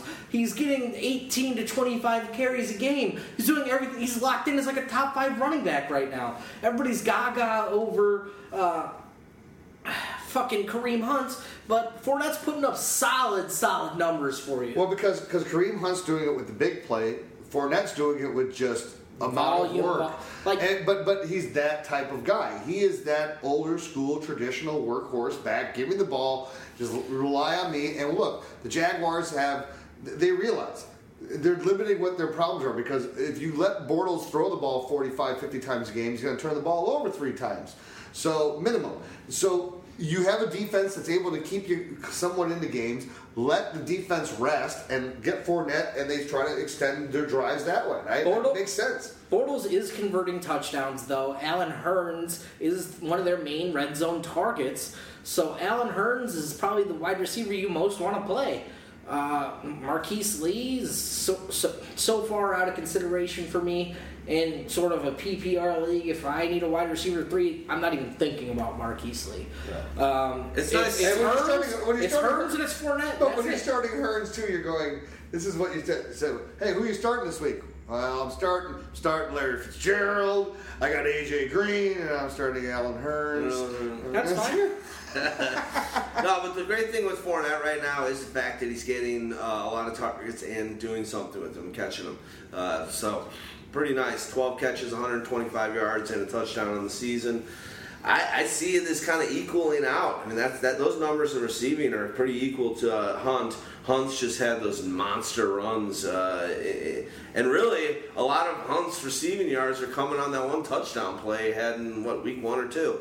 So, when you when you when you're thinking about that, Fournette in the receiving game is is a little bit more consistent and doing it more slow and steady, but. Uh, take away one play and he's, he's sitting prettier.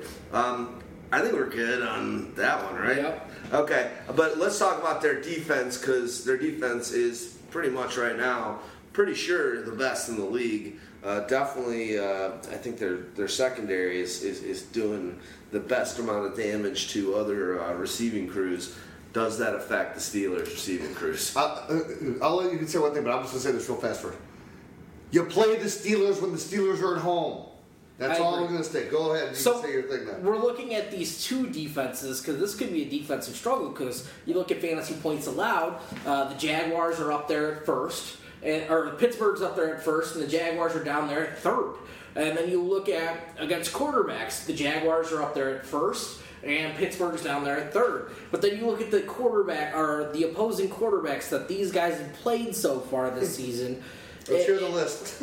it's just not fun for you. I got Joe Like- Flacco for, for Pittsburgh. and for the other side. Okay. So Jacksonville, let's start with Jacksonville. Jacksonville has had Deshaun Watson in a half game, uh, Tom Savage for that other half game, had Marcus Mariota who put up just 13 fantasy points, had Ryan Mallett and Joe Flacco, and had Josh McCown. And, and then you flip over to the Pittsburgh Steelers side, uh, and you've got what? You've got DeShone Kizer, Case Keenum, Mike Glennon, Joe Flacco. Woo! Those are some all-star quarterbacks right there. that I both mean, teams have faced. So those Oh. numbers are a little deceiving. So when you look at Ben Roethlisberger going up against a team that's allowing just 6.2 fantasy points to opposing quarterbacks, you shouldn't be all that concerned because he is by far the best quarterback they played this season. They haven't faced also any offenses that have the dynamic weapons like Pittsburgh has. And you can't sit Antonio Brown in any matchup just because he's that guy who Oh, gets you you- five for fifty. especially after he throws a fit and, and throws a water cooler. And Ben Roethlisberger called him out on on uh, his radio show or on a radio show yesterday. And Mike Tomlin was asked about it and also kind of threw him under the bus. This is one of those things that Antonio will respond in, in game, and it's kind of like they, they're pushing him the right way. So. I liked uh, the Terry Bradshaw face was like, yeah, he's acting like a little spoiled brat. He's like, I would definitely sit him out one play. Yeah, uh, and then Martavis has just been inches away from multiple, multiple big plays. The targets are all there. Uh, but yeah, these corners are tough. These corners haven't allowed a single receiver over 65 yards this year. Um, so, uh, can you sit Martavis? I'm not. I, he's just one play away. And I think it's coming. play It- it- again, I'll go back to my whole thing. If, if you're thinking that he's burned you, and I have him in two leagues, he got two shares of Martavis, I'm never sitting him because I know that play is coming, and, and It when it does, it's it's it's huge. So I, I, I'm with you. Also, this could be a sneaky week for Jesse James.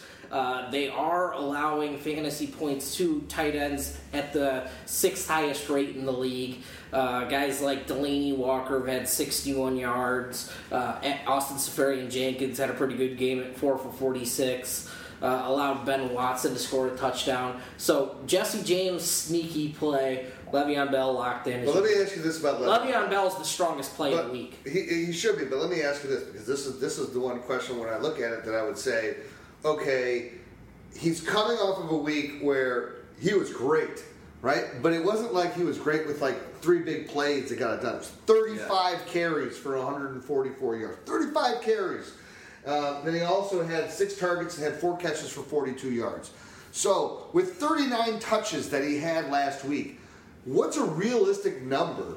And especially with Antonio Brown bitching the way that he was, that you would expect touch wise for Bell to get. Because I, I know I'm not going to get 39 touches out of him this week, but am I going to get 28, 30 touches, or am I going to get closer to 25 touches, 24? Does it matter? Well, it could.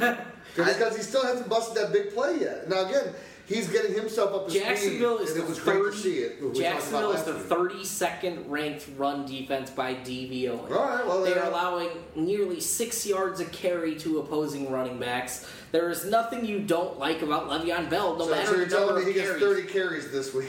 Well, Yeah. here's, here, here's what I say. In, in uh, Stag Party's target touches and looks piece that we just posted to the site today, the number one quarterback was Carson Palmer with 53 looks. This is a guy that's basically the point guard, touches touches the ball every friggin' play. 53. Le'Veon Bell had 41. 41 friggin' looks. That is, those numbers are otherworldly. So even if it comes down substantially, it doesn't matter. And like you said, he's doing it and chipping away and kind of grounding it out, grounding and pounding. We know that he can bust it. So give him 30. Take take 13 off that number, and he's gonna bust one. Just they like what they see. They won. And remember what we said last trajectory. week. He was the guy that sat out all the preseason, so this has kind of been his warm up. Yeah, so this yeah. is right now where he's finally getting into his full mojo, full swing of things. Totally. I think. Do we cover everyone there? Yeah, I think we did. All right. Um, let's go on. Is it? Yeah. Okay. Let's go on to the Cardinals and Eagles. But before we do, please do me a favor and listen to this word from our sponsor. Word. The Cardinals at the Eagles.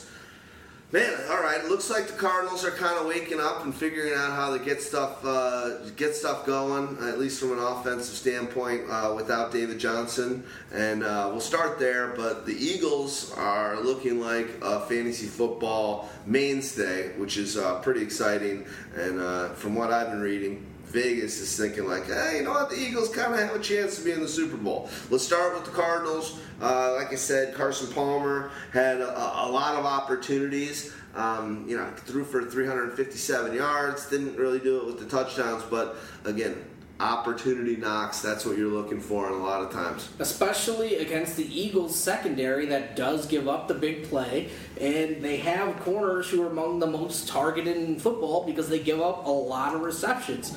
So you're liking fucking Larry Fitzgerald, you're liking John Brown now that he's back and active and got a big target share. You're liking even a guy like Jaron Brown who has had big target numbers the last couple weeks. The guy who really fell back in terms of snaps Dynamite! was J.J. Nelson.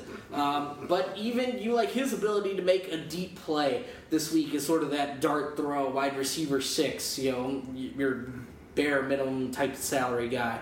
So I'm looking for all those guys to sort of go off, and I'm sort of fading everybody else except for maybe Andre Ellington in PPR leagues. They are an awful, awful run team, right? That's, without David Johnson, they don't they don't have the engine to run in the race. right now, the Cardinals That was too many metaphors that were mixed.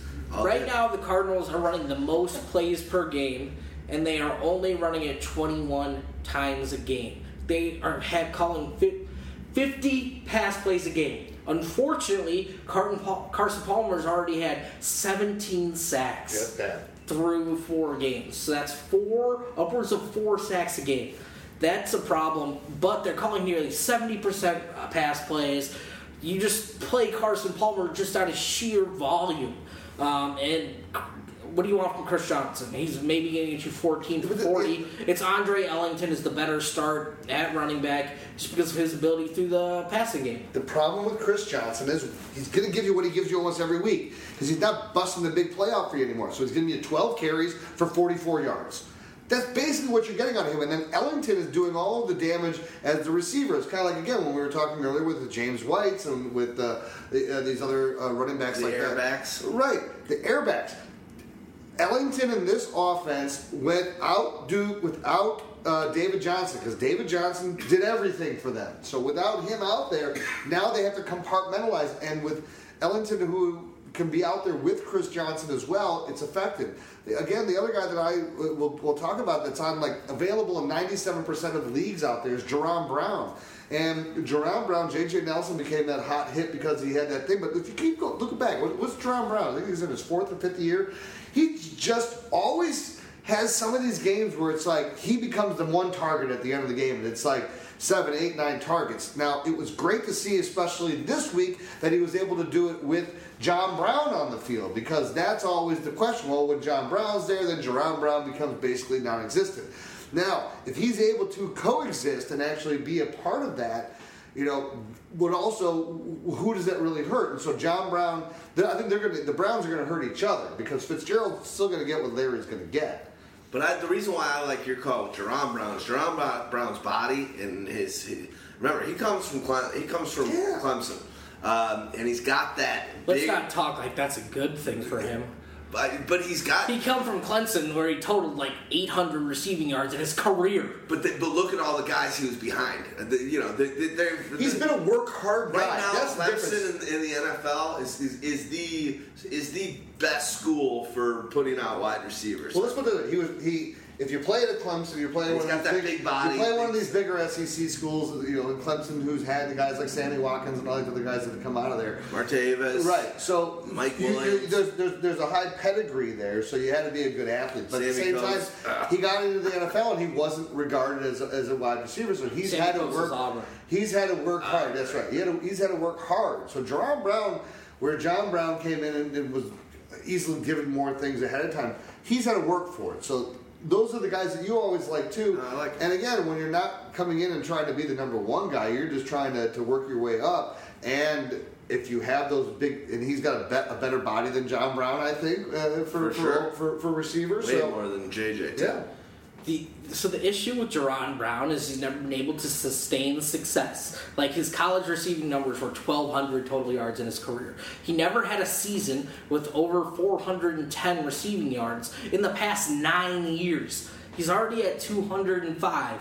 Is he going to be able to keep it up the rest of the season? Jaron! Well, that was what I wrote in my waiver wire article. I go, the problem is, I go, he has never shown this to be something that he can do on a consistent basis. But if he can, all of a sudden he becomes a fantasy boom out there. A guy that you can grab, and if he does do this, even two out of you know two out of four weeks, one out one, one out of two, or two, you know gets the two out of three. Holy crap! He becomes a, a really valuable fantasy player. And as a and, and as a, uh, a a Brown owner, uh, the other guy, sickle cell guy, John Brown. John Brown, he's oh, he's the same way. That he needs a big play, a broken play. The, all his games where he lit it up were like very s- sporadically, and there also seemed to be like some sort of broken play. But they all have a much better chance now without David Johnson because Yeah. David Johnson was the focal point of this offense where basically 60% of the offense went through. Without him there, they can't they can't give the ball to Chris Johnson. They have to find different ways. And the team was obligated to Michael Floyd Yeah. for seasons past because of draft uh, stra- draft uh, capital. So I heard there was some sex on the trip. Some drugs, too. The only thing missing was rock and roll. What was Danny doing with those ambience? He has trouble sleeping outdoors. How did Wheeler come to be naked in the center of camp? He was sleepwalking. Danny ever for you drugs? Answer me. No, ma'am. Did Wheeler ever expose himself to you? Hell no! I, I, I gotta have one too. Go. Valverde. Fellas, these young gentlemen here have decided your fate. If it was up to me, I'd lock you both up. But the boys are saying you're okay. This is your last chance. Start acting like pigs. Thanks, guys. Suck it, reindeer games. I'm not Ben Affleck. You're white, then you been Affleck. Right, Will? Yeah, you're white. That's true, I am white. Let's go. Reindeer games. All right, are we moving over to the Eagles? Yeah. I think so. All right, Eagles. Wentz looking pretty good from fantasy. Pretty, pretty good. Uh, Curb Your Enthusiasm back uh, the other night. Uh, we won't talk about it. We'll let Stag Party get Well, into we, we used it on our last audio last week, We so did. We did. Let Stag Party go. Go Hi, Stags. party. I mean, Carson Wentz is currently the eighth quarterback in fantasy scoring. Uh, thrown for over a thousand yards so far this season with a thousand fifty-eight, a six touchdown to two interception ratio. He's uh, you know adding five rushes a game for twenty-five yards, give or take. All those things are good signs. He, he's finding Alshon Jeffery in the end zone, even though he hasn't had a real breakout game yet. Zach Ertz has been one of the most consistent forces in tight end, uh, pretty much in the league, not even just at tight end. He's got 100% of his games as a top 12 performer. He's locked into your lineups. Can I say one thing about Carson Wentz before you go on here? Have you guys watched him play? Have you watched Yeah, like a bunch of awesome. Eagles games? And the thing that's amazing when we were talking about DeShone Kizer earlier, right, with the happy feet and this, that, and the other thing, and Carson Wentz was a guy who basically came in and played as a, started out as a rookie. Wow, does he have a command and just an ability to sense when that pressure is coming, and is so freaking elusive. The way that he extends plays, it's it's pretty ridiculous. He does seem to have that He's athletic, he's Roethlisberger nimbleness in the pocket, knowing when pressure's coming, and moves enough. You know, he doesn't Moves really run. correctly in Yeah, he doesn't. He, yeah. he's got that pocket awareness to just make the throw after you know stepping up or sliding over. But when he pulls it in and decides he's got to go get that first down, or there's a crease, or there's an opening, it's not Roethlisberger. It's even Yeah. it's even Yeah, better than Mar- it's- it's even better than Mariota. Yeah. He's No. fat. Yes, he's fat. He's faster. I'm not. I'm. I, I like Mariota. I know anytime I say anything against Mariota, it offends you. But watching the games, and I'm watching both of them a lot, he's better at just grabbing the ball and running than Mariota. That's because Mariota doesn't do it as much. Fair enough, but he's Well, better. but, than but, I'm but Wentz watching doesn't do it that much either. Wentz- Wentz, Wentz is, Wentz is looking it. to extend the play more than he is looking has done to turn and at run least with it. four times every game this season. And, and that's what I'm saying. I, I'm, I'm not saying i- if I hopefully he's, if Mariota did run it more, plays. He's maybe got that Jay better. Cutler. Like Jay Cutler used to run the ball five times a game. Yeah. For you know 25 to 30 yards, and he's that kind of athlete, and he does look to throw and make the big play when he's outside of the pocket. He looks to take a shot to Torrey Smith or to Nelson Agholor. But Torrey Smith's still dropping big plays. Oh. Yeah, what else is there? that guy has dropped so many. But here, if, if Mariota did it the same amount, then we can compare apples to apples. But that's not the case because Mariota's not doing it. And again, I said the other day that run, 35 seam run, was fucking unbelievable. But when I see Wentz grabbing the ball and going, he looks strong, he looks fast, he's not scared, he goes out of bounds, he's not getting hit the way that it kind of is like Russell Wilson in Yeah. his first few years, where it's just like it just looked real fast, quick, ex- decisive, being- decisive, effective, hurtful, knows yeah. when to go down, knows when to go out of bounds, not being stupid. Uh, it's it's pretty impressive. Um, just it's just kind of hard. Uh, I don't know. Well, the other thing that you got going for this too, He's got Jesus on his side. And, and look, and, and like uh, after him, you have LeGarrette Blount, who was being much maligned until this last week. It's like he was available in two of my leagues, and it was like I got outbid, you know, in FAAB because it was like people. I think I bid like twenty eight dollars. He went for like thirty two. Another league I bid like twenty six, and he went for twenty nine. I'm like, God damn it, just just out of it. And then he has the game like this. But what's interesting is now that you have you have the perfect opportunity with Blount being Blount, where you know you're going to get, but you're not. you- You're going back to the old Blount before uh, you know uh, New England, not when he's scoring 18 touchdowns or whatever. But you have Wendell Smallwood, who is really starting to emerge here, that, that has found his niche.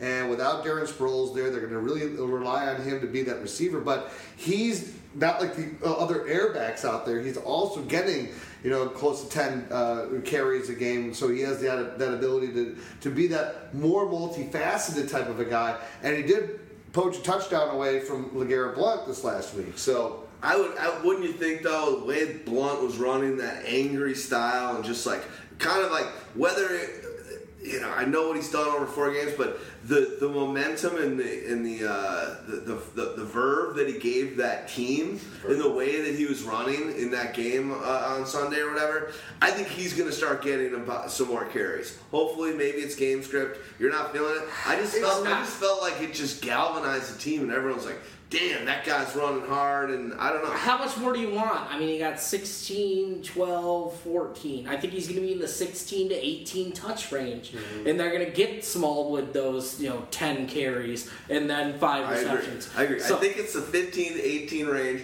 where instead of the 10, 12. Yeah, yeah. I, I, that's where we can agree. Like, he's definitely probably likely to get those, but they also want to be multifaceted on offense. So when LeGarrette Blount's in the game, they know that he's typically running the ball, Right. and that makes you a one-dimensional team. When, when Wendell Smallwood's in the game, you can run, you can pass, you can put, run play action, you can run screens, you can do all these different things that Blount's not really great at. You can do it from the shotgun, you can do it from under center. Can't So- you do a better play action and bootlegging with Wentz when Blount's in the game? If Yeah, it has to be from under center though.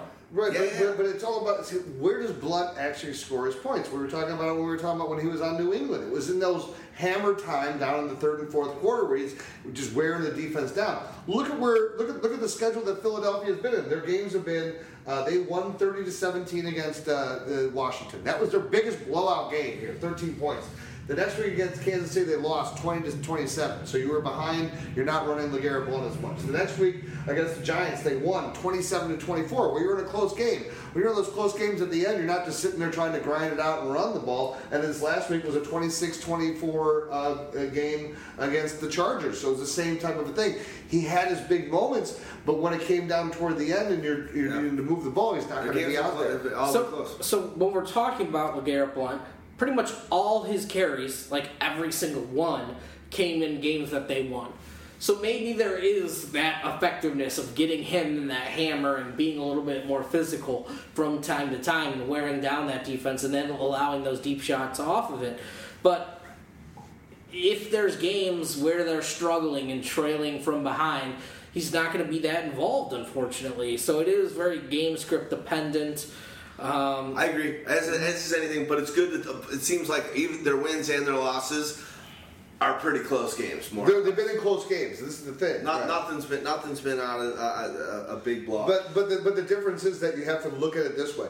Look at the development. You have Alshon Jeffery, who's newer to the offense. If they ever really get him going, that adds another dimension. You have Carson Wentz, who's getting more and more comfortable in his second year running this team. If you finally now you integrated LeGarrette Blount and get him into a role, Wendell Smallwood now into a role that he hasn't been in. Give it two or three weeks. If they start really putting that offense together, and if you believe in Wentz like I believe in Wentz, where you can take that next step, then all of a sudden you might be able to extend some earlier leads and allow LeGarrette Blount to have a much bigger opportunity two or three weeks down the road from now. Everything looks pretty good on that offense. What do you got, Stag Party? And with, with LeGarrette Blount, they're mostly just using him. Hey, come in on first down, pick us up four yards. Now we're going to pull in Smallwood. If you look at his carries by down, he's got 25 carries on first, 12 on uh, second down, and then five on third down. So they're really trying to, you know, get get him a couple yards early, get those manageable stick situations, and then go from there. It's got it. Kind of like who, Uh, who was it with? Uh, was it um, Ron Dayne? We get those early ones, and then Tiki Barber would end up with 150 yards at the end of the game. Thunder and lightning. Uh, let's talk about Ertz quickly, and I love what I'm seeing so far with the new guy that you just mentioned, Jeffery. It looks like he's they're getting they're trying to get him the ball, stretch the field with him a little bit, get him the ball downfield. They're, he, he, looks pretty good. I know he's not. He, I think he's only he's like top 20 or something at what, but overall I'm liking what I see out of um, out of uh, Jeffery. What do you got? Anything on Ertz or just Ertz? You're He's starting. locked. He's, Yeah, he's, he's- is he the one- is he the tight end one right now? I mean, Two, No. three. Think about it. I mean, we, we, we still go back. Ertz has been this guy who's been getting the good volume of, of yardage going into this season. He's got a good chance to be a Three. thousand yard receiver this year. Way more than a thousand yards. Right? He's on pace for 1,300 yards. Yeah. He's he's he's the third. That- Kelce, he Kelce just right needs now to add, he needs to give you touchdowns. Play That's for. that's what he needs to bring to the table. I mean, I don't think he's going to give you more than four or five. Yeah. Maybe you can get to six, but you don't. But I'll tell you what, when you're, you when you're me- a 1,300 yard uh, tight end, it doesn't fucking matter. I don't even care. You make an 1100 yard tight end. Yeah. That's good enough for me. I mean, I'll take that juice. especially when you picked him near tight end 10 in drafts. He's got the most. He's got 26 catches, so he's almost on. He's on pace for friggin' uh, 100 catches too. 104. Wow. All right, let's go to the next game, and that's going to be the C. This is the first of the uh, of three. Three, only three. Try box. Man, I can't even get a quad. I'm excited for this game. The Seahawks versus the Rams. That's a good one. like you, Interdivision. It's a change. It's, it's it's now. It's just remember a few years ago. It's like Rams got a great defense, but everything else sucks. Now it's like, all right, we got a good we got a good thing going here. Go steak party. Plus, with the Rams, they're one of those teams that have had the Seahawks number. Yeah, they have over the past. winning games like 10 to 9 and, Yeah. and things like that. Uh, yeah. And so let's start with Russell Wilson. Russell Wilson's been putting up fucking fantasy points out his ass the last two weeks. He's just moving in the pocket, making plays. Guys are getting open for him downfield. He's making little flips to Luke Wilson, even if his knee's down. Jimmy Graham's been pretty much non existent this season. You look at his numbers so far, and they're atrocious. Uh, you know, Doug Baldwin back played last week despite a sore groin, so he looks like he's going to be healthier this week, and that should be good things going up against the Rams because Doug Baldwin's been, you know, hit or miss. But when he hits, he can hit big. Uh, Also, you know, Paul Richardson's Paul been doing a, been a, a good impact job. plays down the field. He, he had he only he only targeted three times this last week, but caught all of them, and he's putting up 65 yards. He's that more you know bigger dynamic player that they that they're looking for. Tyler Lockett's also still giving them, and then Tyler Lockett got a, a more of a healthy target share. What was it, uh, six six or seven targets or something for him? Yeah, five and And they're using them. They're, and they're yeah. using him in the run game Yeah, and yep. just get. Well, and those- especially now with Carson out. Yep, and now you're going to be looking to the running back situation. I think that's where we should spend most of the time. That's where everyone has the questions. Because I mean, I Thomas got a Rawls, friend. Thomas Rawls is looking like he's going to be the starter according to uh, Pete Carroll. Everybody's excited about a guy named J.D. McKissick. Don't be excited. Like he was C.J. Prosise's backup. The only reason he played was because C.J. Prosise is out. C.J. Prosise is the guy who's going to be inserted immediately back in. But maybe they do keep McKissick on the active game day roster and give him that you know three to four carries as they try and test the waters with all these guys. Yeah, but what the, what is the deal? I have a friend who goes, I got Thomas Rawls, and he says, Eddie Lacy all of a sudden got more of the carries last week. Thomas Rawls was inactive. So right, but is Thomas Rawls going to continue to be inactive? No, Thomas Rawls is going to be the starting running back according to Pete Carroll. That, that is the weird thing. They kept asking him about Lacy, and he, he kept going to Rawls. So you, but Rawls, I mean, Lacy looked all right. What? I did not see that. I did not see a single play where 11 Lacy carries for looked all right. 52 yards with a long of 19. It looked So, all uh, to me. He looked good on one play, like the 19-yard carry, but Lacy all right. with, with Better than I've seen him look in two years. Every three yards of carry after that. Lacy with that offensive line just is not the type of player that's going to succeed there. So you He- like you like Rawls. I like Rawls a lot better than I like Lacy. Okay. So you think you think they're both mm, they've both been healthy scratches so far this year. I think each Yeah. of them been twice. So you think they're both going to be playing, obviously, Mm-hmm. and then as well as the rookie uh, McKin- McKittrick? McKittrick, McKissick? uh, McKissick, McKissick, Uh, McKittrick got I going thought for was- war games. That's war games. Yeah, I was thinking old like whatever. That was Dabney old- Coleman's uh, uh, character. I love I love war games. Uh, what what else are you expecting out of that thing? Is Prosise coming back? Is he- Prosise should be back this week, healthy. So it's just going to be a quagmire there. Yeah, I mean, I think McKissick's more of the special teams player, and they might get a couple gadget plays, uh, like like some teams have been doing for certain players, like th- three touches, four touches. But Prosise is the third down back. If I'm in a PPR league, I'm taking CJ Prosise over all those guys. You're based on your, the projections you did for the Pyro Heat Index uh, this week. What what were you thinking? Is it hard for you to remember? Are you thinking Rawls is going to get a lot of touches? No, I'm thinking they're gonna split it up between everybody, and it's gonna fucking suck dick. Okay, fair enough. Fair enough. All right, uh, just, that, that's what I want to hear. You said Rawls going to start. I'm wondering if you think he's going to be. Uh, a I don't think play. he's. I don't think if you pick up Rawls off the waiver wire. I don't think if you pick up Lacy off the waiver wire. I don't think if you pick up CJ Prosise off the waiver wire. And I definitely don't think if you pick up JD McKissick off the waiver wire, you should immediately be slotting any of these guys into your lineups. Here's the one thing That's I say what I about wanna hear. Rawls. Think about this. Think about Lacy. Think about any of, the, any of the running backs that have been there. Has anybody this year gotten more than 15 carries? On that team. Yeah, in a game. Uh, Carson, no. Probably not. Probably not. So Maybe Carson got six. when you're looking at a guy like Rawls and a guy like Lacy, these are guys who need volume carries. They're not going to get them in this offense. Are we got anything else in this one? All right, should be interesting on the Seahawks side. Let's go over to the Rams.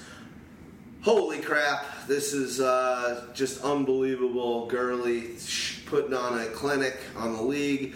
Do you guys know that he has more touchdowns through four games than Marshall Faulk ever had in his career? That's freaking unbelievable. And that's a guy that I think had 28 touchdowns in a season. Uh, on pace for some serious damage. Uh, let's. What do you got? One, one of you guys just dive in. It's pretty exciting. I love what McShay's doing. uh, McShay, uh, McVay, McVay, McShay, McFly. Marty. Um, I mean, Todd Gurley's locked in as an every week starter for you right now. There's nothing to not like. His usage in the passing game is what's giving him a safer floor on a weekly basis. They're sending him on those vertical fly patterns. Uh, Gurley gets started faster than any running back in the league in terms of speed, and then once he gets uh, past it, he can really move. I say, don't be a girly man. and then uh, you look at the passing game, and this is the first true test of the season for this team. Um, you're now going to see what Jared Goff can do against a you know sort of vaunted secondary and pass rush and linebacking core, and just a vaunted vaunted defense. So now the, now is going to be the first true test. But he's been off to such a hot start that you, you're not so concerned. I think if you're concerned, you're concerned about Sammy Watkins and his fluctuating usage. You're concerned about both tight ends and you're not playing them. The guy you're most likely to play in the passing game may be Cooper Kupp Yes. in this game because he's playing out of the slot. Uh, Robert Woods is probably going to put up a 5 for 50 spot, even though he did find a way to dominate the Seahawks last year, if I remember correctly. He had like a 182 yard game against that the big, Seahawks. big, big blowout um, but yeah, Sammy, I, I think is a dart throw wide receiver three. Cooper Kupp sort of in that uh, flex range eh, with a little bit more safety in PPR, and Goff maybe QB fifteen. Yeah, and I think the one thing that you have to think about if you're a Sammy Watkins owner is you really got to be thankful for the Todd Gurley experience that just came this last week because now defenses are going to have to really refocus and understand that Gurley is the guy who's touching the ball all the time. Here's the guy that we really got to focus on. And if they put that extra focus on him, that could potentially open things up for Sammy Watkins. Now, Sammy Watkins, if he's lining up on the outside, though, if he's lining up against Richard Sherman, this is not necessarily the week where that's going to happen. But as you said with Cooper Kupp, and that's why I really like Cooper Kupp. This guy, look, he, he can be a guy who can stretch downfield. He's a guy who can also run some shorter routes and do different things for you. Um, and the camaraderie that he has found with Goff has been really, really nice. And as far as with Goff, when you say, you know, well, can he can do do all these things? Look, this is a guy in his second year who's really taken some nice steps. This game is one of those games that you don't fear as much for a guy like him. You may, but it's one of those games that you're looking at and go, for him, it's a real measuring stick. Where am I right now in my progression? And if the guy takes it with the right challenge and says, I'm going to prove myself and I'm going to do it by doing it against this opponent, and he shouldn't have the ultimate fear that other teams may have against playing against Seattle when you're going to play them against them twice a year for the rest of your career if you stay in LA. Yeah, I don't. I mean, in his one game against Seattle last year, Jared Goff completed just 52% of his passes for 135 yards. Now we've got to give him a bump because that was Jeff Fisher. We know that he's not a very successful football coach in terms of wins, and his style is archaic. It literally ruined Todd Gurley for a season. Um, so, Sammy Watkins, though, he, I, I like him as the dart throw because his ability to get vertical uh, is good against a guy like Richard Sherman who likes to keep things in front of him. And Richard Sherman's a very, very physical corner, so that means there are some opportunities for Sammy Watkins to get past him. And you know, we saw Dez and the battle that they had, uh, and they've had over their careers, and, and all the sort of pass interference penalties that can go against Richard Sherman. But is is Goff right now? he- I know he's playing great, but is he putting the air on the ball? Is he throwing deep? He's That's my only. He's doing it much more than he did last year. Uh, he's got one of the best net adjusted yards per attempts in the league, so that that's not really a concern of mine right now. All right. Does And it other- look, change against look. Seattle? Maybe. the other thing you got to remember, Sammy Watkins has not been on this team for that long. So again, same type of thing. It takes a little bit more time for these wide receivers to generate the chemistry with the quarterback. We're seeing it with DeSean Jackson. We're seeing it with a couple other guys. So you know, with uh, uh, Brandon Cooks, you know, look, no matter how great the quarterback is, it's it, it's still timing and. The quarterback has to learn your rhythms and your timing as a wide receiver. So, But it was give- a bummer. It was a bummer to see Watkins only have one catch. I understand. I understand. I understand. But you know what? It also shows that a guy like Goff is learning as a quarterback, and this is where you have to feel more comfortable with him as a quarterback. That just because you have a guy that has the name Watkins on the back Yeah, of his jersey, that you're not just feeling compelled to throw every ball to him. Completely agree Uh, you know, whereas Jameis Winston kind of feels compelled when he sees Mike Evans, and uh, he's just got to throw him almost every ball. Completely agree with that at an NFL level, but at a fantasy football level, You it- would it- rather, it's- yeah, I know it's hurtful. Um, Well, that's why I'm telling you, it's better for a fantasy owner of a Jared Goff than it is for a fantasy owner of a Sammy Watkins. But give it two, or three weeks. This is one of those ones where if I'm looking at it, I'll go and I'll try to make a trade right now and try to buy on Sammy Watkins while that owner who's got him is being pissed off and upset because he's getting nothing out of it and see if I can't buy low on him. Holy crap! I wish you were in my friends league because my friend has been trying to move Sammy Watkins ever since that last last week's performance. The thing is, the Rams' schedule does get much tougher from here on out. Just uh, you know, going forward through the next five or six weeks, they've got a tough stretch of defenses. Totally. All right. Uh, any anything else you want to? Is the is the kicker still uh, Coop, or did they get rid of him? That- That- that's- that was the on Chargers. Oh, I'm The kicker is Greg Zuerlein. Zuerlein, like 24 field goals or whatever. Yeah, 24 points last week, bitch. 24 points, and he's already got something like over 20 field goals in the season, right? Yeah, that's pretty crazy. I think he's I- I got don't- I 20, don't- 20, I don't look at the leg. 20 or 21 field goals Bro, I don't look up season. kicker stats. Ah, Jesus Christ, he's that It's the first time it's fire. happened on Stag's computers. They're going to kick By the way, we played Zuerlein in our Blog Talk Radio. Remember, I, I sent you that. He had He's 20, got 14 field goals on the season. 14? Okay, my bad. Uh, but we played Zuerlein, those 24 points, and we snuck out a had less than a point point victory. isn't that great when you steal out a victory with like? Okay, I was on the, I was on the, I was on Defense the, and right, kickers. Stupid ass. I lost the game this week by one point on the last play of the fucking Chiefs game, but uh, at least we won one uh, by a stupid kicker. Are you mad, bro? Our drunk ass, our drunk ass kicker. All right, let's move on to uh, the Ravens at the Raiders. Uh, we'll start with the Ravens. I mean, finally, your boy um, uh, Wallace got himself a touchdown and looked like he was somewhat in the plans. Uh, you, you start That there. offense looked Yeah, it's just horrible a last weird week. scene there. What do you? What? do you- Let's let's let Stag Party go out. I feel like you're the most educated probably on most of these teams, but uh, definitely on the Ravens. Uh, Ravens. I mean, Alex Collins looks like he's coming out and taking Terrance West's job. Terrance West snap shares decreasing, but Alex Collins isn't being careful with the football and getting called out by the coaching staff, and that's a major concern. But he looks like the best back in terms of creating on his own um, in the run game, and that's something that's important when your offensive line is sort of in shambles like the Ravens is, uh, suffering multiple injuries in the last couple weeks. Uh, Joe Flacco's been nothing short of awful this season, except getting the Raiders could be another one of those cure-all games. So, I mean, I think there's worse streamers than Joe Flacco. I, don't know how many there are. Maybe just Jay Cutler. Uh, but the passing game, Mike Wallace finally got involved, got a touchdown last week, but the overall targets haven't been there for him. Ben Watson's sort of been consistently targeted at the tight end position, but his overall upside seems capped. But but doesn't this just seem like an offense that's in complete flux? Oh yeah, They have no idea what their identity is. They are mishmashing things together.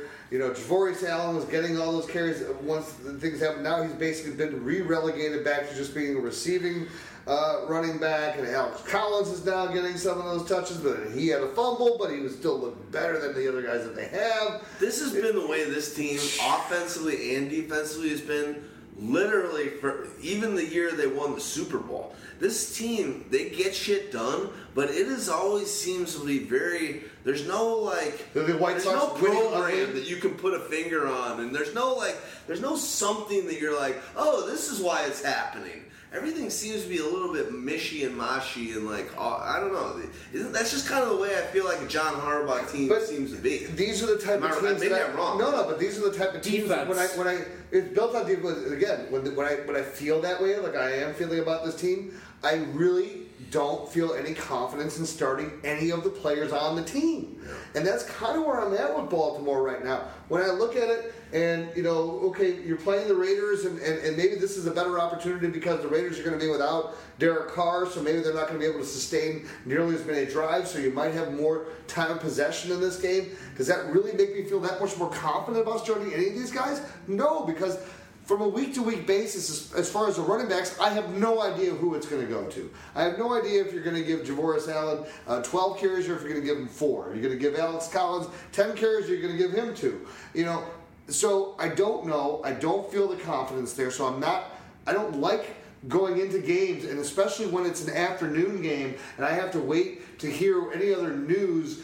These are not the guys that I want to be plopping in at the end of, at the end of the day and go, oh, I gotta, oh, I gotta, I gotta ride with this guy now. That, that sucks. So to me, um, and Maclin not getting it done, Perriman not getting it done, I just, I just don't feel it. I mean, Perriman's two for 15, as we Oh, talked about. horrible. Uh, so Maclin's getting it done the most. Maclin's probably the closest to starting receiver there. Uh, maybe he's a wide receiver three. Wallace is that wide receiver five, you know, dart throw type play. That if you're desperate, I can see some of the upside, especially against the Raiders quarterbacks.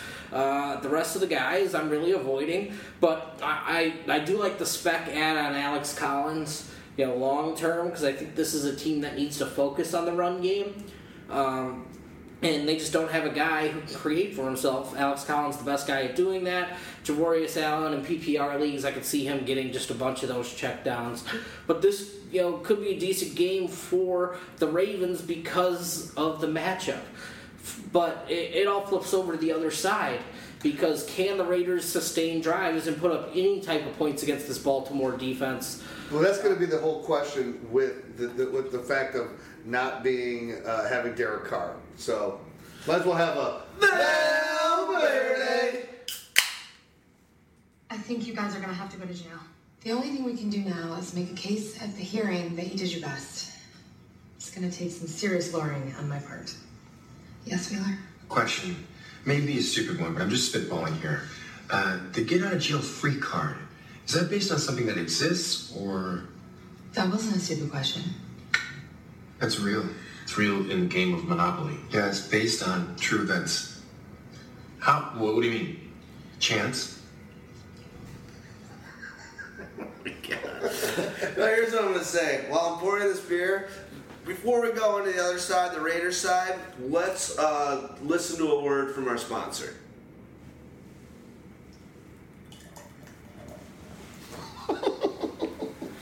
So on the other side, you got Raiders being helmed by EJ Manuel, who they brought over this year.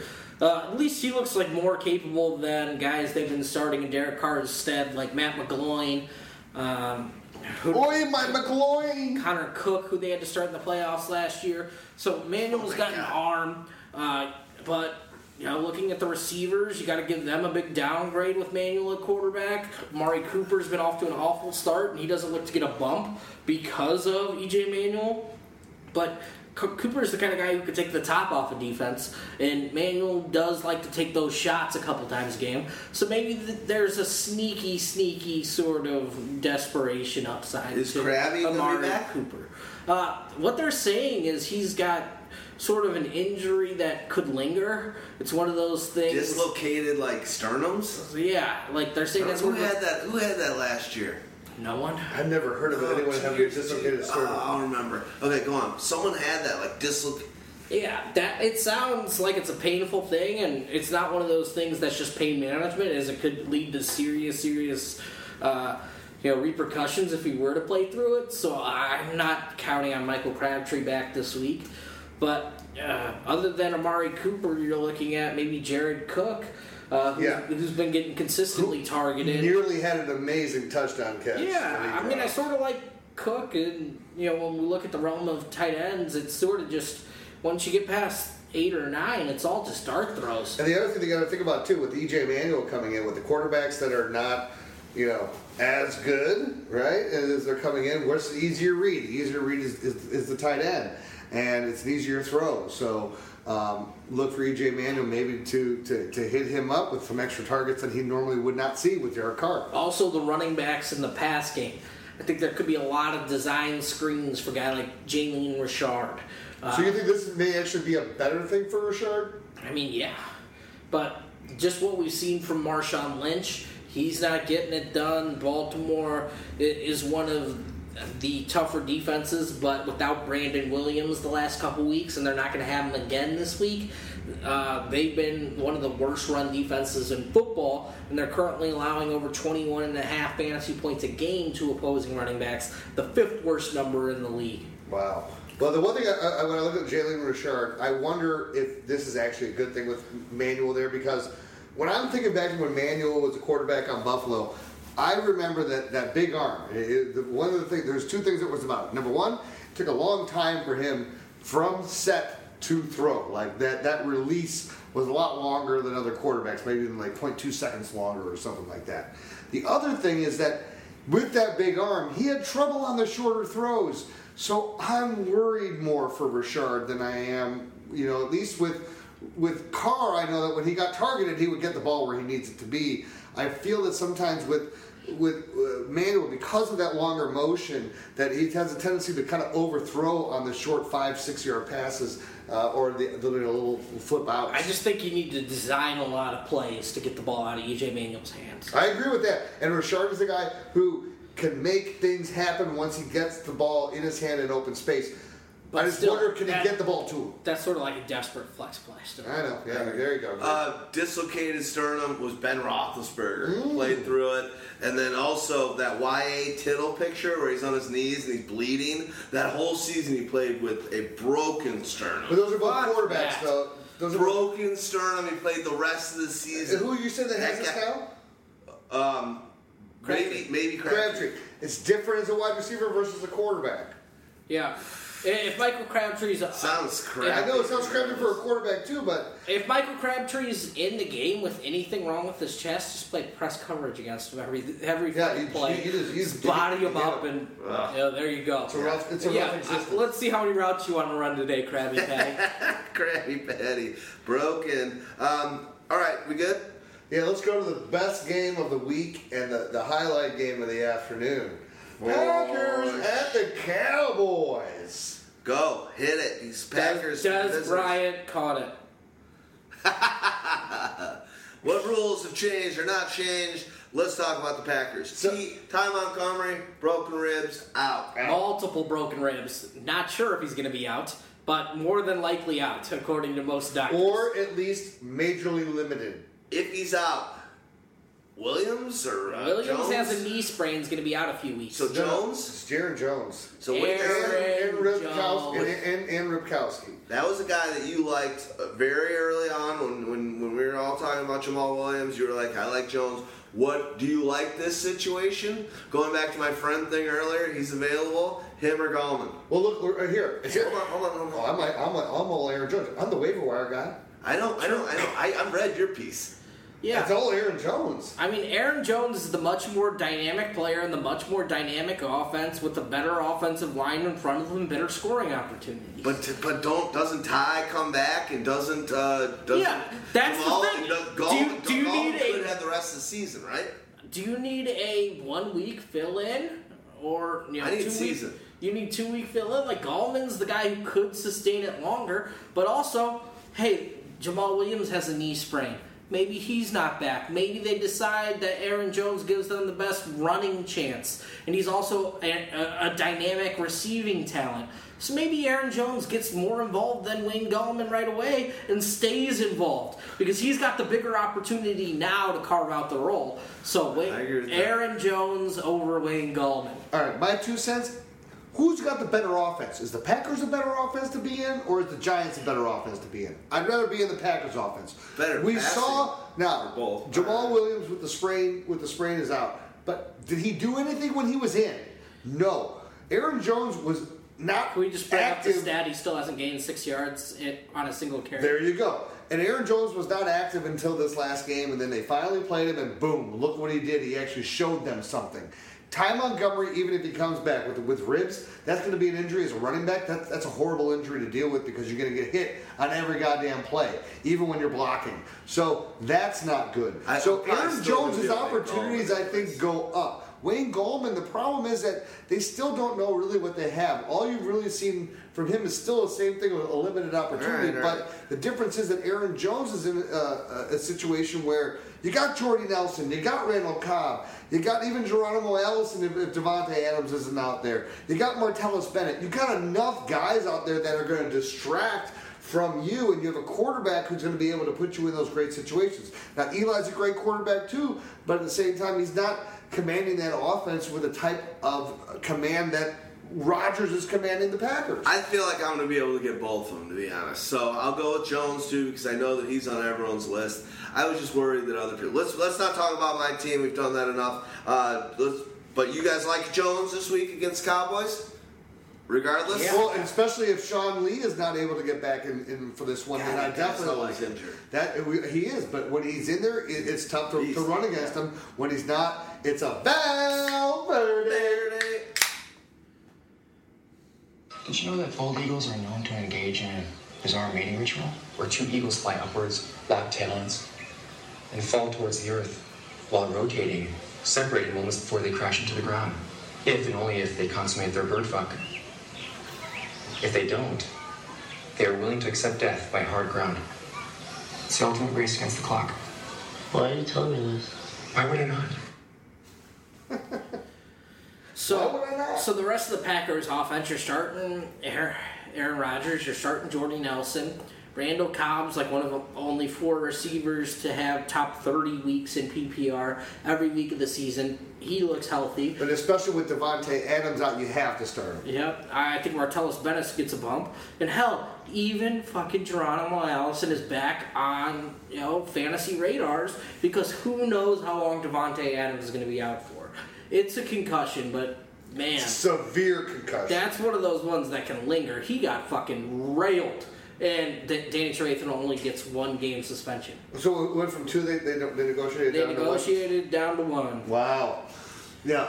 But this is again, this is one of those fun games. I think it's going to be. They're going to have to be a lot of points being scored. So um, Geronimo Allison will probably be one of those players that'll be a great DFS play as well. Uh, again, if you're looking for that cheap five thousand dollar or, thirty four hundred or whatever in uh, DraftKings in order to steal one. Now, how about the how about the Cowboys? Because we still have not gotten the news on Ezekiel Elliott whether he's going to be suspended or not, and that news is likely not to come until at least the end of the week, and probably more than likely till after this week. So I think he'll play this week. Um, the question will be what's going on afterward. Now, for those of you that are out there as the waiver wire guy here, the savvy pick to make would be to go grab Alfred Morris if you have a deep bench.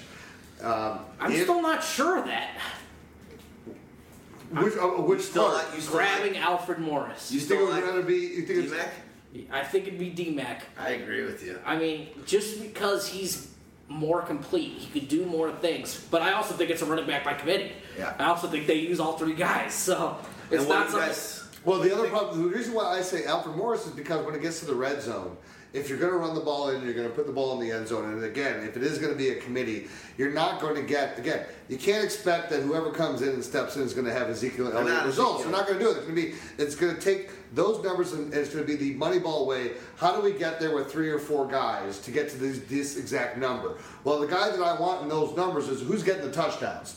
So to me, that's Alfred Morris that has a better opportunity. Two questions. One, when when's that news going to come out? They said Soon. Monday. Well, then Soon. Friday or Saturday is when the court's expected to make. Friday is when they're, Friday is when they're expected. I don't make. thought it know. was Everything said soon. Yeah, Soon, soon. It was yesterday. Adam Adam Schefter today. Soon, soon. I soon. heard that same thing, but they kept saying it could be pushed to Friday, and this could which will make it go past this week. Do you guys think? Do you think he's getting suspended? And if so, for how long? I do. I don't think it would be six games. I bet you it's closer to three. What do you I think? do. I think it's six games just because it's in the courts right now. You think he's why? gonna- Why are they going to negotiate? well, they're in the courts? courts right now to try to make it. It's either going to be one or the other. And Yeah, I read like today all that or was like nothing. very compelling. Yeah, very compelling. Whatever. We'll, we'll move on. We've talked about this enough. But they're I- in they're in a much more pro management court than they were in Texas.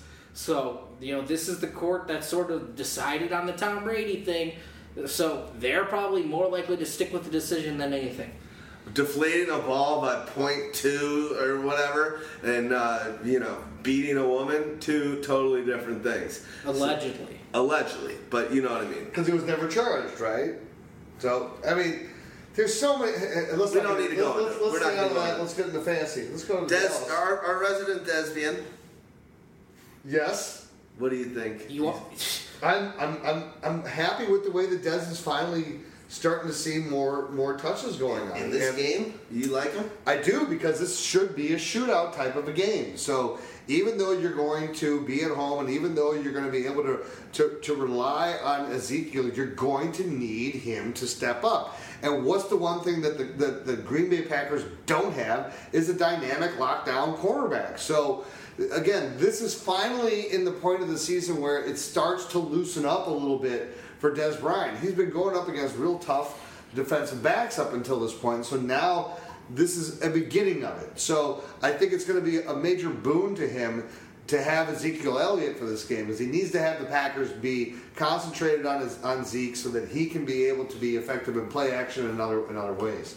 if Kendall Wright can score 11 points against the Packers secondary, and AJ Green good can point. score 17 points against the Packers secondary, and Julio Jones can go for over 100 yards against the Packers secondary, how are you sitting Dez Bryant this week?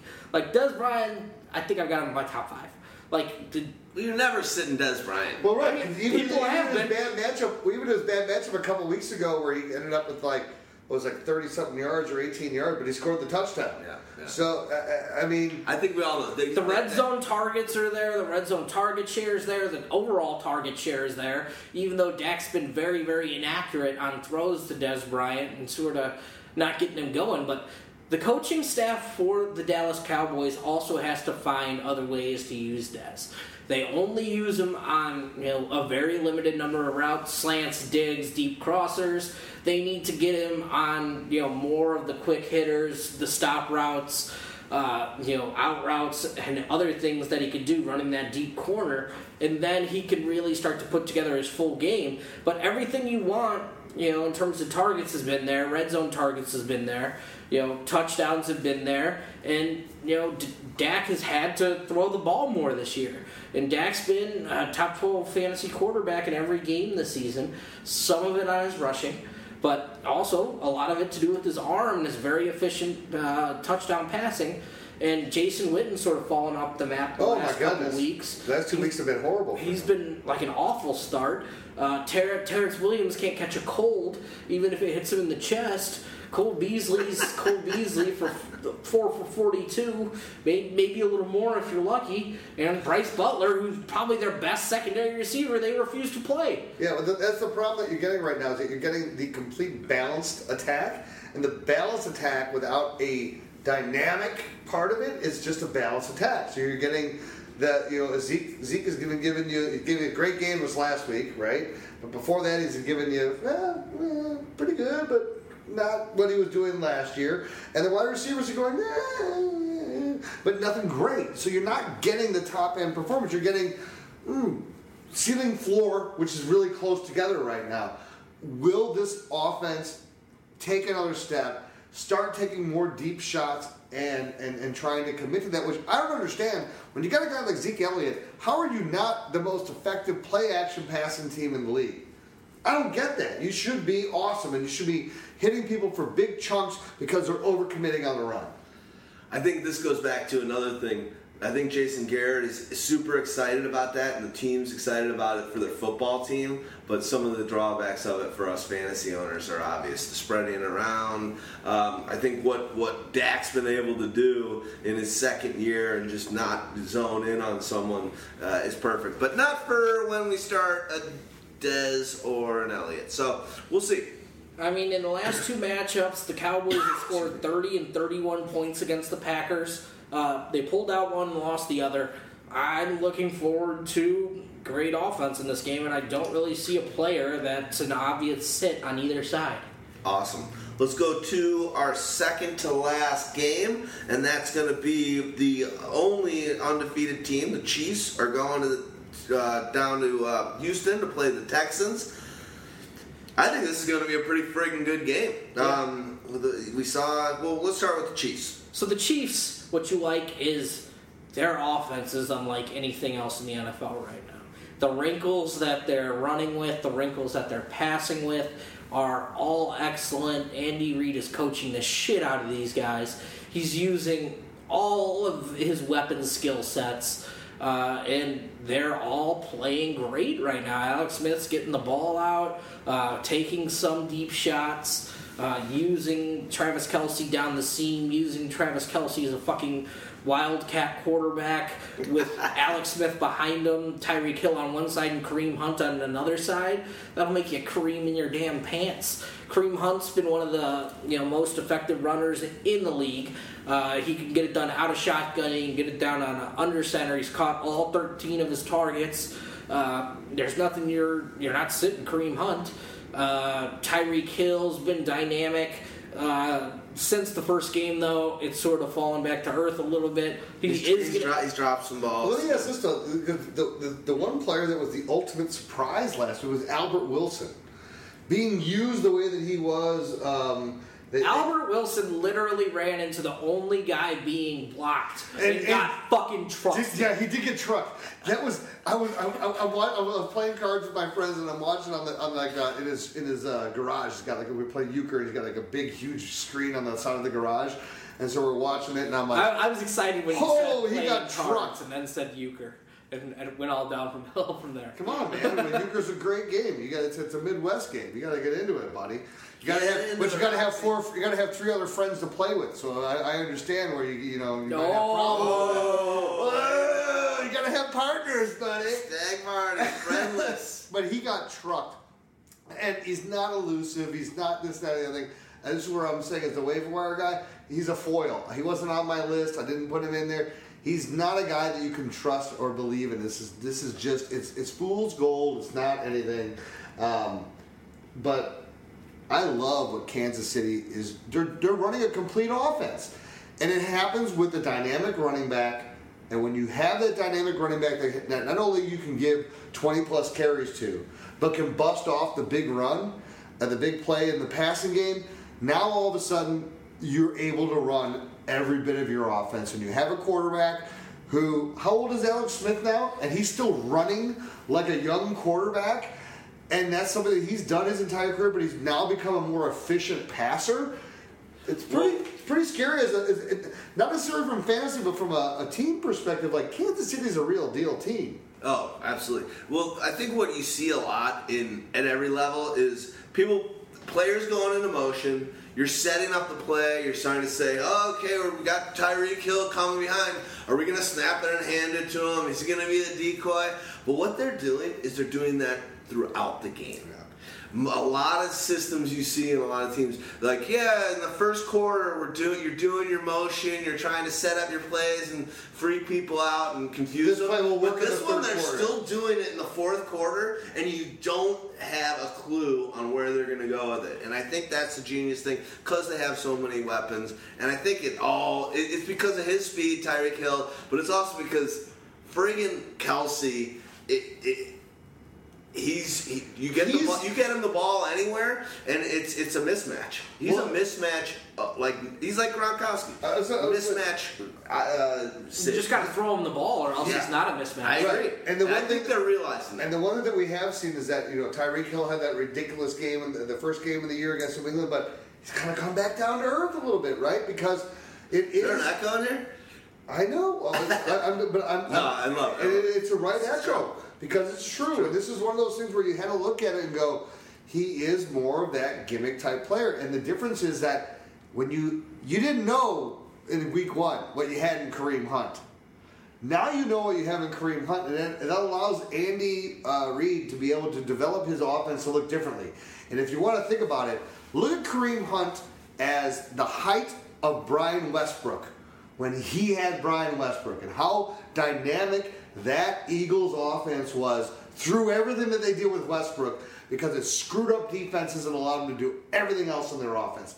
That's what they have right now with Kareem Hunt. Before you go on, uh, Stag Party, did you guys see that little excerpt they had on the game last night where uh, something like, was it in high school or before? Yeah, in high school, maybe even before high school. It might have been in, in junior high school. He had a 700 yard game. Oh my! No, I did not see this. Kareem Hunt. It was in youth football, but Youth yeah. football. That was so. I, I saw the 700 highlight because they weren't had the volume on. Is that why they were showing him with the little red jersey running around? That was 700 yards. in one game. Hilarious. and he, then he wasn't he wasn't uh, recruited out of high school uh, until after he had committed to Tulsa. Toledo. Um, Toledo, sorry, Toledo. Um, the mis- go on.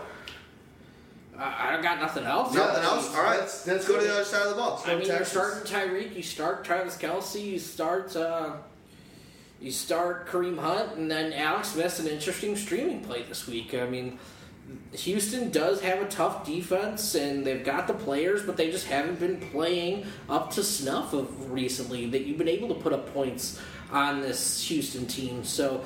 And with how efficient they're playing and his ability to take care of the ball and also run, Alex Smith's in there. Flipping over to the other side, Deshaun Watson's another guy who's got that, you know, Dak level running ability. He's got players on the outside who can make plays.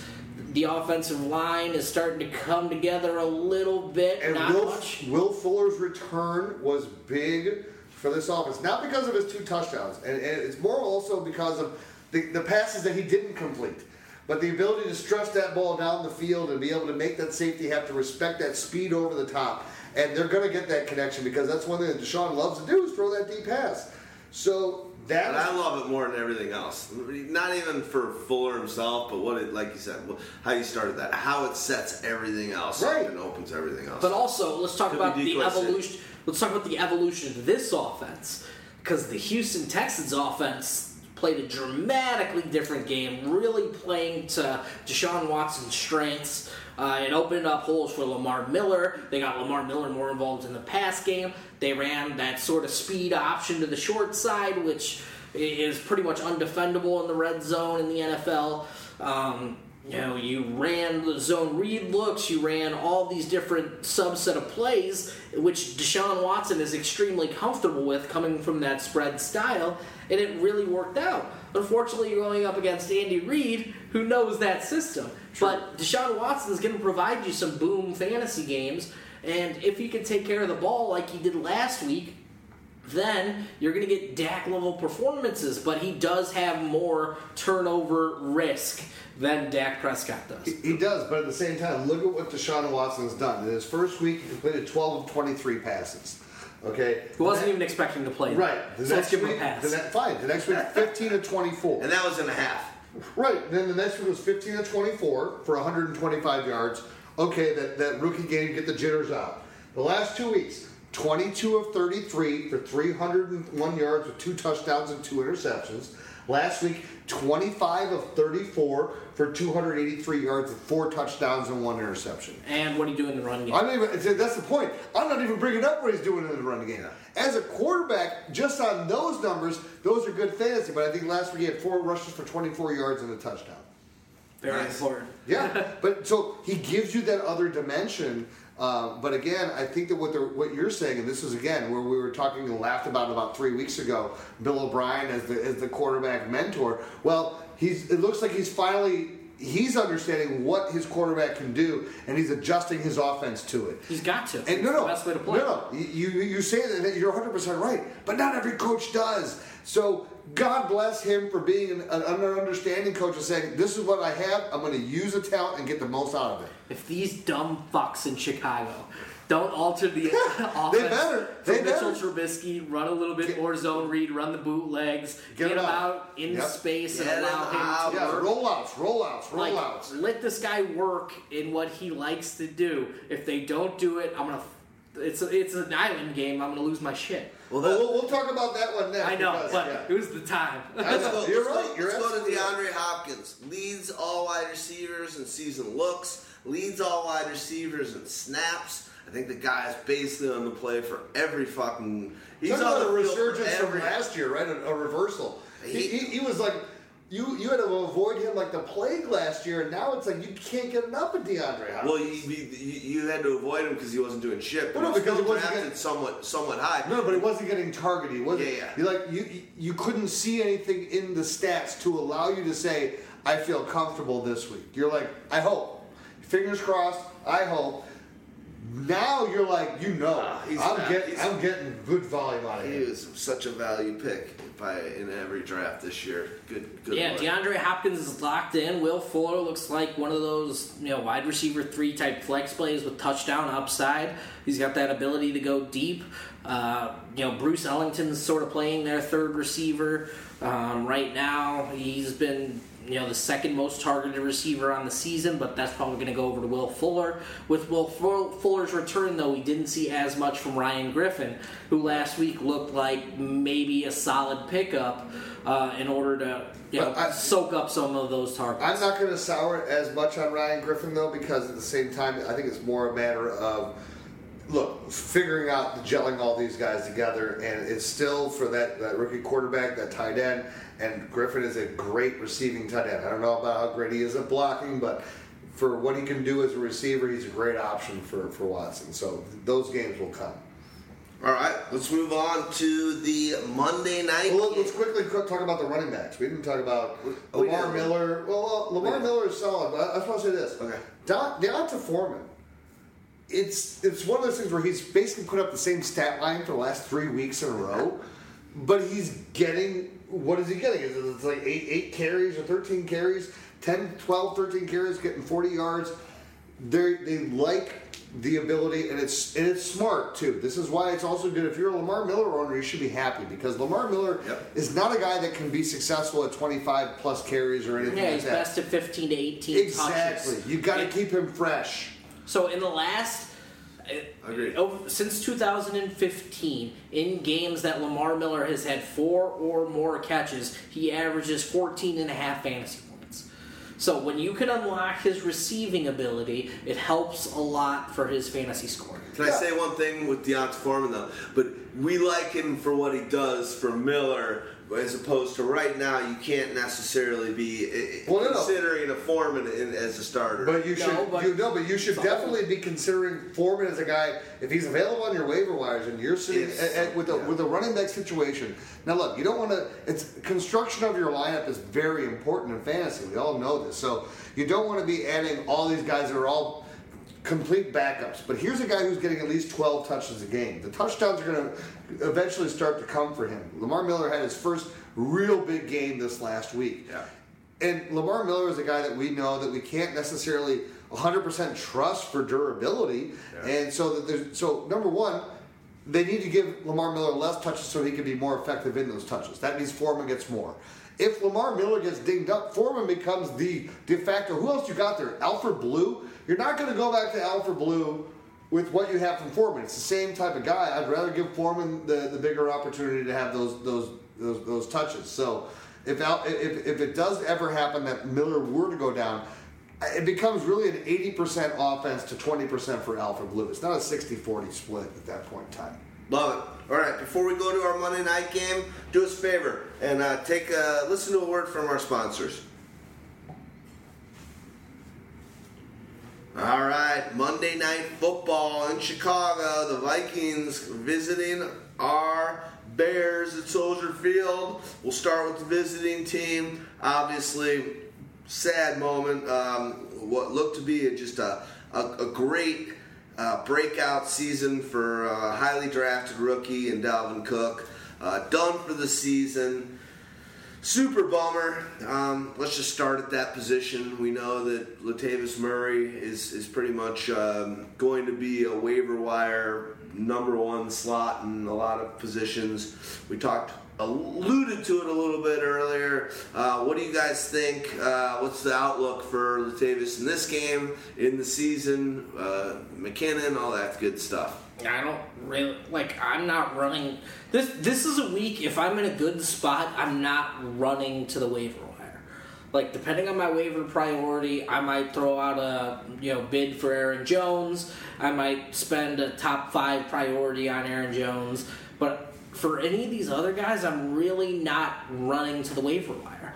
Uh, Latavius Murray and McKinnon, I think, are splitting work.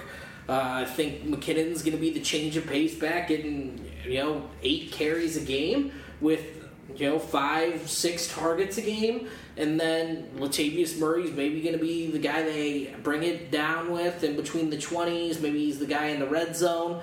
But I think this is going to be a pass first team, especially when you get Michael Floyd back from suspension. Now you can run three wide receiver sets with Michael Floyd, Stefon Diggs, and Adam Thielen, and you've got a big tight end in Kyle Rudolph. And, you know, if you get Sam Bradford back and healthy, this is going to be a pass first offense. I agree that it's going to be a pass first offense, but I think it's going to be a worse offense. Dalvin Cook made the defenses have to respect what they can do in the run game. They are not going to respect what Latavius Murray brings in. They are not going to to have to worry about. I mean, they might as well bring Matt Asiata back. We're going back to what this Viking offense has been when Adrian Peterson is either suspended or hurt, and it becomes not much out of the running game, and we're going to rely on what we can get out of the passing game. Now, the one thing I'll say is at least with what, what Mike Zimmer has, he's got a great defense out there that's going to be able to keep the turn the ball over. And we're finally seeing we need is Sam Bradford. When is he going to be coming back? That's the big question everyone wants to know because that's really what dictates what's going to happen with this team. And so where are we at right now? What's his timeline? It's Sam like, Bradford could be back Monday night, but you right. can't wait for him. Right. But now, if he is back, and I think when okay, let's assume that he's back because I think that's where this offense needs to be even if he's not. If you want to start Stefon Diggs, you want to start Kyle Rudolph, you want to start Adam Thielen this week against the Bears, go ahead. The Bears defense has not been proven that they're getting to the quarterback and sacking guys and they're, they're allowing the seventh most fantasy points right. to opposing wide receivers. Thank you. They've allowed six touchdowns to opposing wide receivers this season. They're allowing you know over 150 you know yards a game to the position. They've been you know giving it up sort of across the board right. to the you know wide receiver one, the wide receiver two, the wide receiver three. They're giving it up to everybody. So th- to me, this says, look, if I'm Minnesota, if I'm a fantasy owner, I'm, I'm, I'm loving my wide receivers. I love them in this divisional matchup, even though it's on the road. But it's a rookie starting on the other side. Potential for turnovers against our defense and potential for us to be able to have control of this game is good. And on Monday night, it's not a type of game that you're just going to do one of those grinded out type of games. You're going to probably take a few more chances than you would if it was a 12 o'clock game uh, uh, uh on Sunday afternoon. Yeah, you, you going to the game? No, no. My aunt. Uh, I'll give this one out. My aunt is going with uh, her friend who uh, is a diehard Vikings fan. She's always going with Marianne Felino. prayers are with you, Felino. She's going through cancer, and so you know, rooting for you, but I'm not rooting for your Vikings. I'm gonna go, I'm gonna go and root for Stefon Diggs and do what he always does to the Bears. Diggity diggity. Um, you gonna go to the game? No, I should. The tickets are cheap, dude. Really? Go hey, by the way, if you want to go, I got an extra game. I got. You want to go with me to the Packer game? I got an yeah, yeah, yeah. I'll go to that. I, want, I was going to go to the game. I'll go to that one for sure. I was going to go to the game. Uh, sadly, given bad news, but again, in the same guys, Daisy's going having surgery Monday morning. Uh, she got a big, big ball that went from fattiness to basically a baseball over the last three weeks. So I've blown about a thousand dollars on her in the last. Uh, last she deserves it. She deserves um, it. Yeah, she's going into surgery. They're pulling th- a couple things out. They got her under. They're pulling a tooth. Like basically, it's like we're putting the old girl under. They're yanking a tooth. There's a growth in her mouth. There's this big ball. There's a little marble. The poor girl is going to come out with some sutures. But uh, I was planning on because I was looking on Vivid Seats and I was like, "Shit, shit, these seats are cheap." Um, but I'm going to hang out with my girl and give her a lot of tummy rubs. So. Daisy, you're gonna be good. Let's move on over to Diggs. By the way, Hey, you're, Yeah. diggy, diggy, diggy. Diggs is great. Adam Thielen's Can't great. see? Ky- Kyle Kyle Rudolph's the guy sort of falling back in targets. and Trevathan uh, is suspended for this game. Yeah, and, but the Bears against tight end aren't anything to be scared of. I mean, they've got so many injuries at the linebacker position right now. Uh, but it, it's really going to depend on if Sam Bradford's back for Kyle Rudolph for me, but I'm not going to know that. So he's sort of one of those back end, tight end one type dart throws that you're hoping for for a touchdown. Um, if Case Keenum's the starter, just adjust your expectations a little bit. What's what's wrong with Sam Bradford? Like, what's his injury right now? He got a knee. Knee? He got he got he got a knee. I mean, He gave you the one stat. He He's- got, he got, he got a guy. One He's, he's got, leg he's got a knee. He's got a shoulder. He's got he got a rib. I mean, We, you lost. You lost twenty-eight to thirteen. We were one play away. They're they're being uh, they're being cautious with them, but Sam Bradford shines under the bright lights of Monday night. All right, let's go to our Bears. Troops, the troops era begins. He's saying all the right things. Here, here, here's what uh, Trubisky might be saying after this game. Okay, I had a protection spell on me, all right? But it had faded off when you touched me, so don't flatter yourself thinking you can come back at me, okay? Because I would love to see you penetrate me again. Who's saying that, Glennon? no, Trubisky might be saying that to the Minnesota defense. Oh, yeah. Uh, so Trubisky, we talked about how they need to play to his strengths, but uh, overall, as a fantasy quarterback, you got some concerns. He's not a starter. But, but, let- but let's understand. No one's going to be starting Trubisky this week. Two quarterback leagues exist, Houdini. Uh, okay, but if if you are against Super Minnesota flex. uh, in his first game, start a rookie. this would be one of those you're really grabbing at straws, and so you're knowing that you're going in with about a twenty percent chance of, of ultimate real success. But here's where I the think you're success, going in with a twenty percent chance of fifteen fantasy points.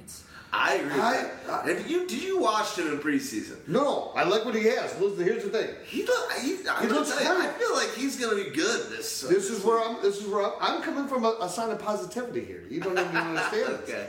I watched him play as well. I love what he can do. I saw what Mike Glennon was able to do, which was absolutely nothing. It looked like a statue and just make guffaw type plays. I don't think Trubisky does that. I think Trubisky is just seems to be someone who understands the game better and is able to. to uh, He's a quarterback. Organically. it is brain able to comprehend the game so much so that he sees things happening and doesn't make the misreads that rookies make as much. Now we'll find out. And the other thing is this: I think that he learns more from his mistakes. And this is a guy who doesn't have a ton of experience. What do you have? Thirteen college starts. So this is not a guy who had like Deshaun Watson, who'd been to two uh, NCAA championship games and had started over 30 games as a, as a college quarterback and had all that experience. Here's a guy that didn't even get to be the, the backup quarterback until week one and then finally started running the scout teams. But obviously he's shown the, the, the staff enough. And what he can do is what Mike Glennon can't, is make escapability and get out of a play and then make a good accurate throws. Accurate throws. This is one of those things. We saw it last year with Dak Prescott. Dak Prescott in the preseason was completing like 70% of his passes, and we were like, well, it's just a rookie. He's This a is natural thrower. Uh, no, this is a guy who understands how to read what is out there and throw to the guy that's actually open. And I think Trubisky is some of those same things, and the ability for him to be able to extend plays. That really helps a guy like Kendall Wright, a guy that's out there on the waiver wires who's the only last viable receiver on this team. Markus Wheaton is never going to make an impact for you in fantasy you're, unless you're playing in a Didn't best ball league. his finger? No, no, no. he- He's back from it now. Was a broken, yeah, I dislocated. He hurt himself again. Well, did he hurt himself, again again? on the game? I wouldn't be surprised. Yeah. But the fact of the matter is this: Kendall Wright is your one solid guy. Now, with Trubisky there, now you might be able to actually see some growth out of Adam Shaheen, or you might be able to see Zach Miller be able to extend what he's been doing to a better level. It's the tight ends. Who else outside of Kendall Wright are you really expecting anything out of from a wide receiver on this team? Who's wh- why do they keep cutting Gentry? In my opinion, he might be the best receiver on the team. And two, you know how little they liked Victor Cruz by how many guys have gone down in this wide receiver crew, and that they haven't that Cruz asked can't play. That they haven't asked asked him to come back. He didn't look garbage. He made some plays with Trubisky, but just just putting that out there, that just showed you how not making the team Victor Cruz was going to be because they've had And serious. has anybody else come and sniffed Victor Cruz since the Bears cut him? No. No. So look, I, this is this is the dumb thing. I've been listening to Chicago radio all week. People who are clamoring for That the, is dumb It sometimes. is dumb sometimes because you hear the idiots. But Bill from this, Bob from there. It's always Bill and Bob. Uh, but when you get what are you going to get? You're going to get a guy off of his couch that's going to come in, he's going to learn the Bears offense, and all of a sudden, after he hasn't been playing for the first five weeks of the season, all of a sudden make the Bears better. Like people are calling out for Vincent Jackson to be signed by the Bears. If Vincent Jackson was good enough to be signed by anyone, don't you think he would be out there? Don't you think he would be signed by somebody that he would be better than that's out there? How was your rant? Terrell Owens. I'm done. Terrell Owens. I think he can still. He still thinks he can play. People, people sent that text too. Go. And I think we're, we're, we're closing in. The Bears don't have. enough- Tarik Cohen, Go to Jordan Howard. Let him close it If out. the for a Bears don't run the ball 35 times with Trubisky at quarterback, they're doing it absolutely wrong. Like, you have to take care of this guy against the Minnesota Vikings. This is a ferocious pass defense. They have pass rushers, they have corners, they have safeties. They will hit you. You have to run the ball against this team to keep them honest. That's the only way Trubisky's going to have success immediately. Like, but the upside of his fantasy game is a complete unknown. Um, yeah, he's had 10 days to work at it, but you you're looking at Minnesota, who's coming off of a bad loss against Tampa Bay, and who, if they want to stay in the division race with Green Bay, needs to put on a show. Their defense is stifling. You're looking at, you know, Deonte Thompson going up against Xavier Rhodes. Like Josh Bellamy against Xavier Rhodes, get the fuck out of here. Uh, so Ken- Underneath is going to be where everything's going to happen. Kendall Wright's going to be your best chance of success because he's coming out of the slot. But you know Harrison Smith and their linebackers, they like to flash, uh, and the tight end position. There's been nothing to speak of. So let's go back to like the air five back. for twenty-four. This, so this is a dead stop. Like all you're doing is going to the tight end or going to the running backs. You're starting Jordan Howard and you're starting Tarik Cohen in hopes that he gets more targets than he did last week. And you hope that they stay in the game so they keep using Cohen instead of Benny Cunningham. Right, but shouldn't this be one of those things where the fact of Trubisky and the way that he should be able to be more competent than Glennon, who has just shown we finally have the proof. This is not a competent quarterback. Yeah, maybe you want to bring him in and mop up duty in, in, in a situation. 15 million a year. 18, 18 million guaranteed. But 15 million a year. It doesn't matter. He's a big Three. cut. That's it was 18 million What, you guaranteed. think they're cutting him next year? Oh yeah, it was 18 million guaranteed. He's gone. No, he might be around for another year. For Uh, I don't know. Fine, two year, 30 Let million. Sanchez hold the goddamn clipboard. You're right. Bell,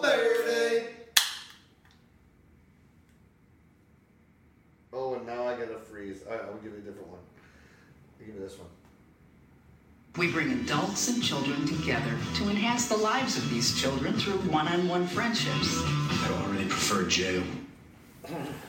I think we're good here, guys. I uh, I think that was a great friggin' show. Love talking this stuff. Can't even believe it's already week five. And um, you know, as far as the listening audience, hope you guys are rocking it and crushing it in your leagues. If not, do us a favor and uh, keep joining us on the social media. Uh, join Pyro Pro and get that direct access to the Pyro Mindshare. Uh, second opinions. You can ask us direct questions on anything from trades to stardoms uh, and situms to waiver wire action to whatever it is. And um, hit it up. Get let us know. You got one more? Got one more. Oh, if it'll work. No, I guess I don't. Tom Petty, we love you. I'm actually truly very sad. I don't think I've been sad about a rock and roller dying um, as much since Jerry Garcia passed away, and that was uh, over 25 years ago. And what was our opener? Our opener was um, uh, "Strangled in the Night." Strangered in the Night. Strangered in the Night. Strangered yeah. in the Night. Strangered in the Night. And we're closing with, um, uh, for me, uh, and I, uh, me and my buddy uh, Siegel, who will hopefully be with us at our uh, Friday event on. Friday. Um, we went uh, and saw Tom Petty back at Poplar Creek Auditorium, uh, if you remember Poplar Creek Movie Music. Theater, uh, which has since been torn down and torn in, uh, turned into a golf course. Uh, the 1992 tour, right after uh, into the Great Wide Open tour, uh, and we were both poor, and we bought a concert T-shirt together, and we shared it. And we actually, like, after one guy wore it, he had to give it to the other guy, and then and That's awesome. Yeah, yeah. So, Tom Petty and amazing guy to see in concert because so many great songs. They're all singable, but those of us here, me and D-Rex, who would like to not give you the songs that everybody else is playing. more so we gave you Stranger to the Night to start, and I'm going to give you one of my favorite songs off Full Moon Fever, uh, the apartment song to close out. Respect. Thanks for following us on the Spanish football journey. Let us know if you guys got any questions. Let's do this. Stag party, always awesome to do this with you. You too, Houdini. Much love out to everyone. Make love, not war.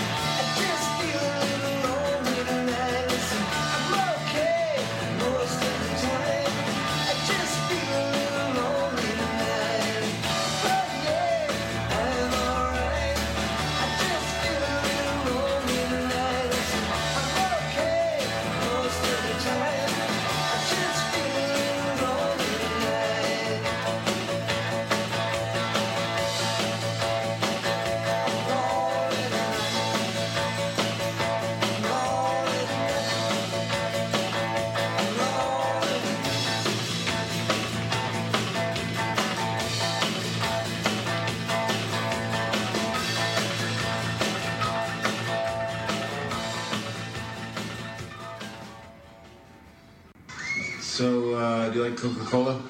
I like the idea of it more than I actually like it. Ooh, they got chicken fingers. I'm gonna run a train on these chicken fingers. I'm just gonna be like, "Nyum, nyum, nyum, nyum, nyum, nyum." Let me guess. You're not really rolling with the ladies at school, are you, Augie? oh no, I'm, I'm really good friends with the school nurse. She's a divorcee. So, um, Augie, it's a, it's a pretty interesting cape. Are you like a superhero or something? I wish. No, this is this is part of my battle attire for LAIRE. What the hell is that? It's it's this fantasy world where anything is possible. One minute you could be sparring with an elf, and the next you could be you could be battling against a troll who wants nothing more than just to steal your gold and leave you penniless. Sounds gay. No, no, there's there's girls there. Girls can be gay.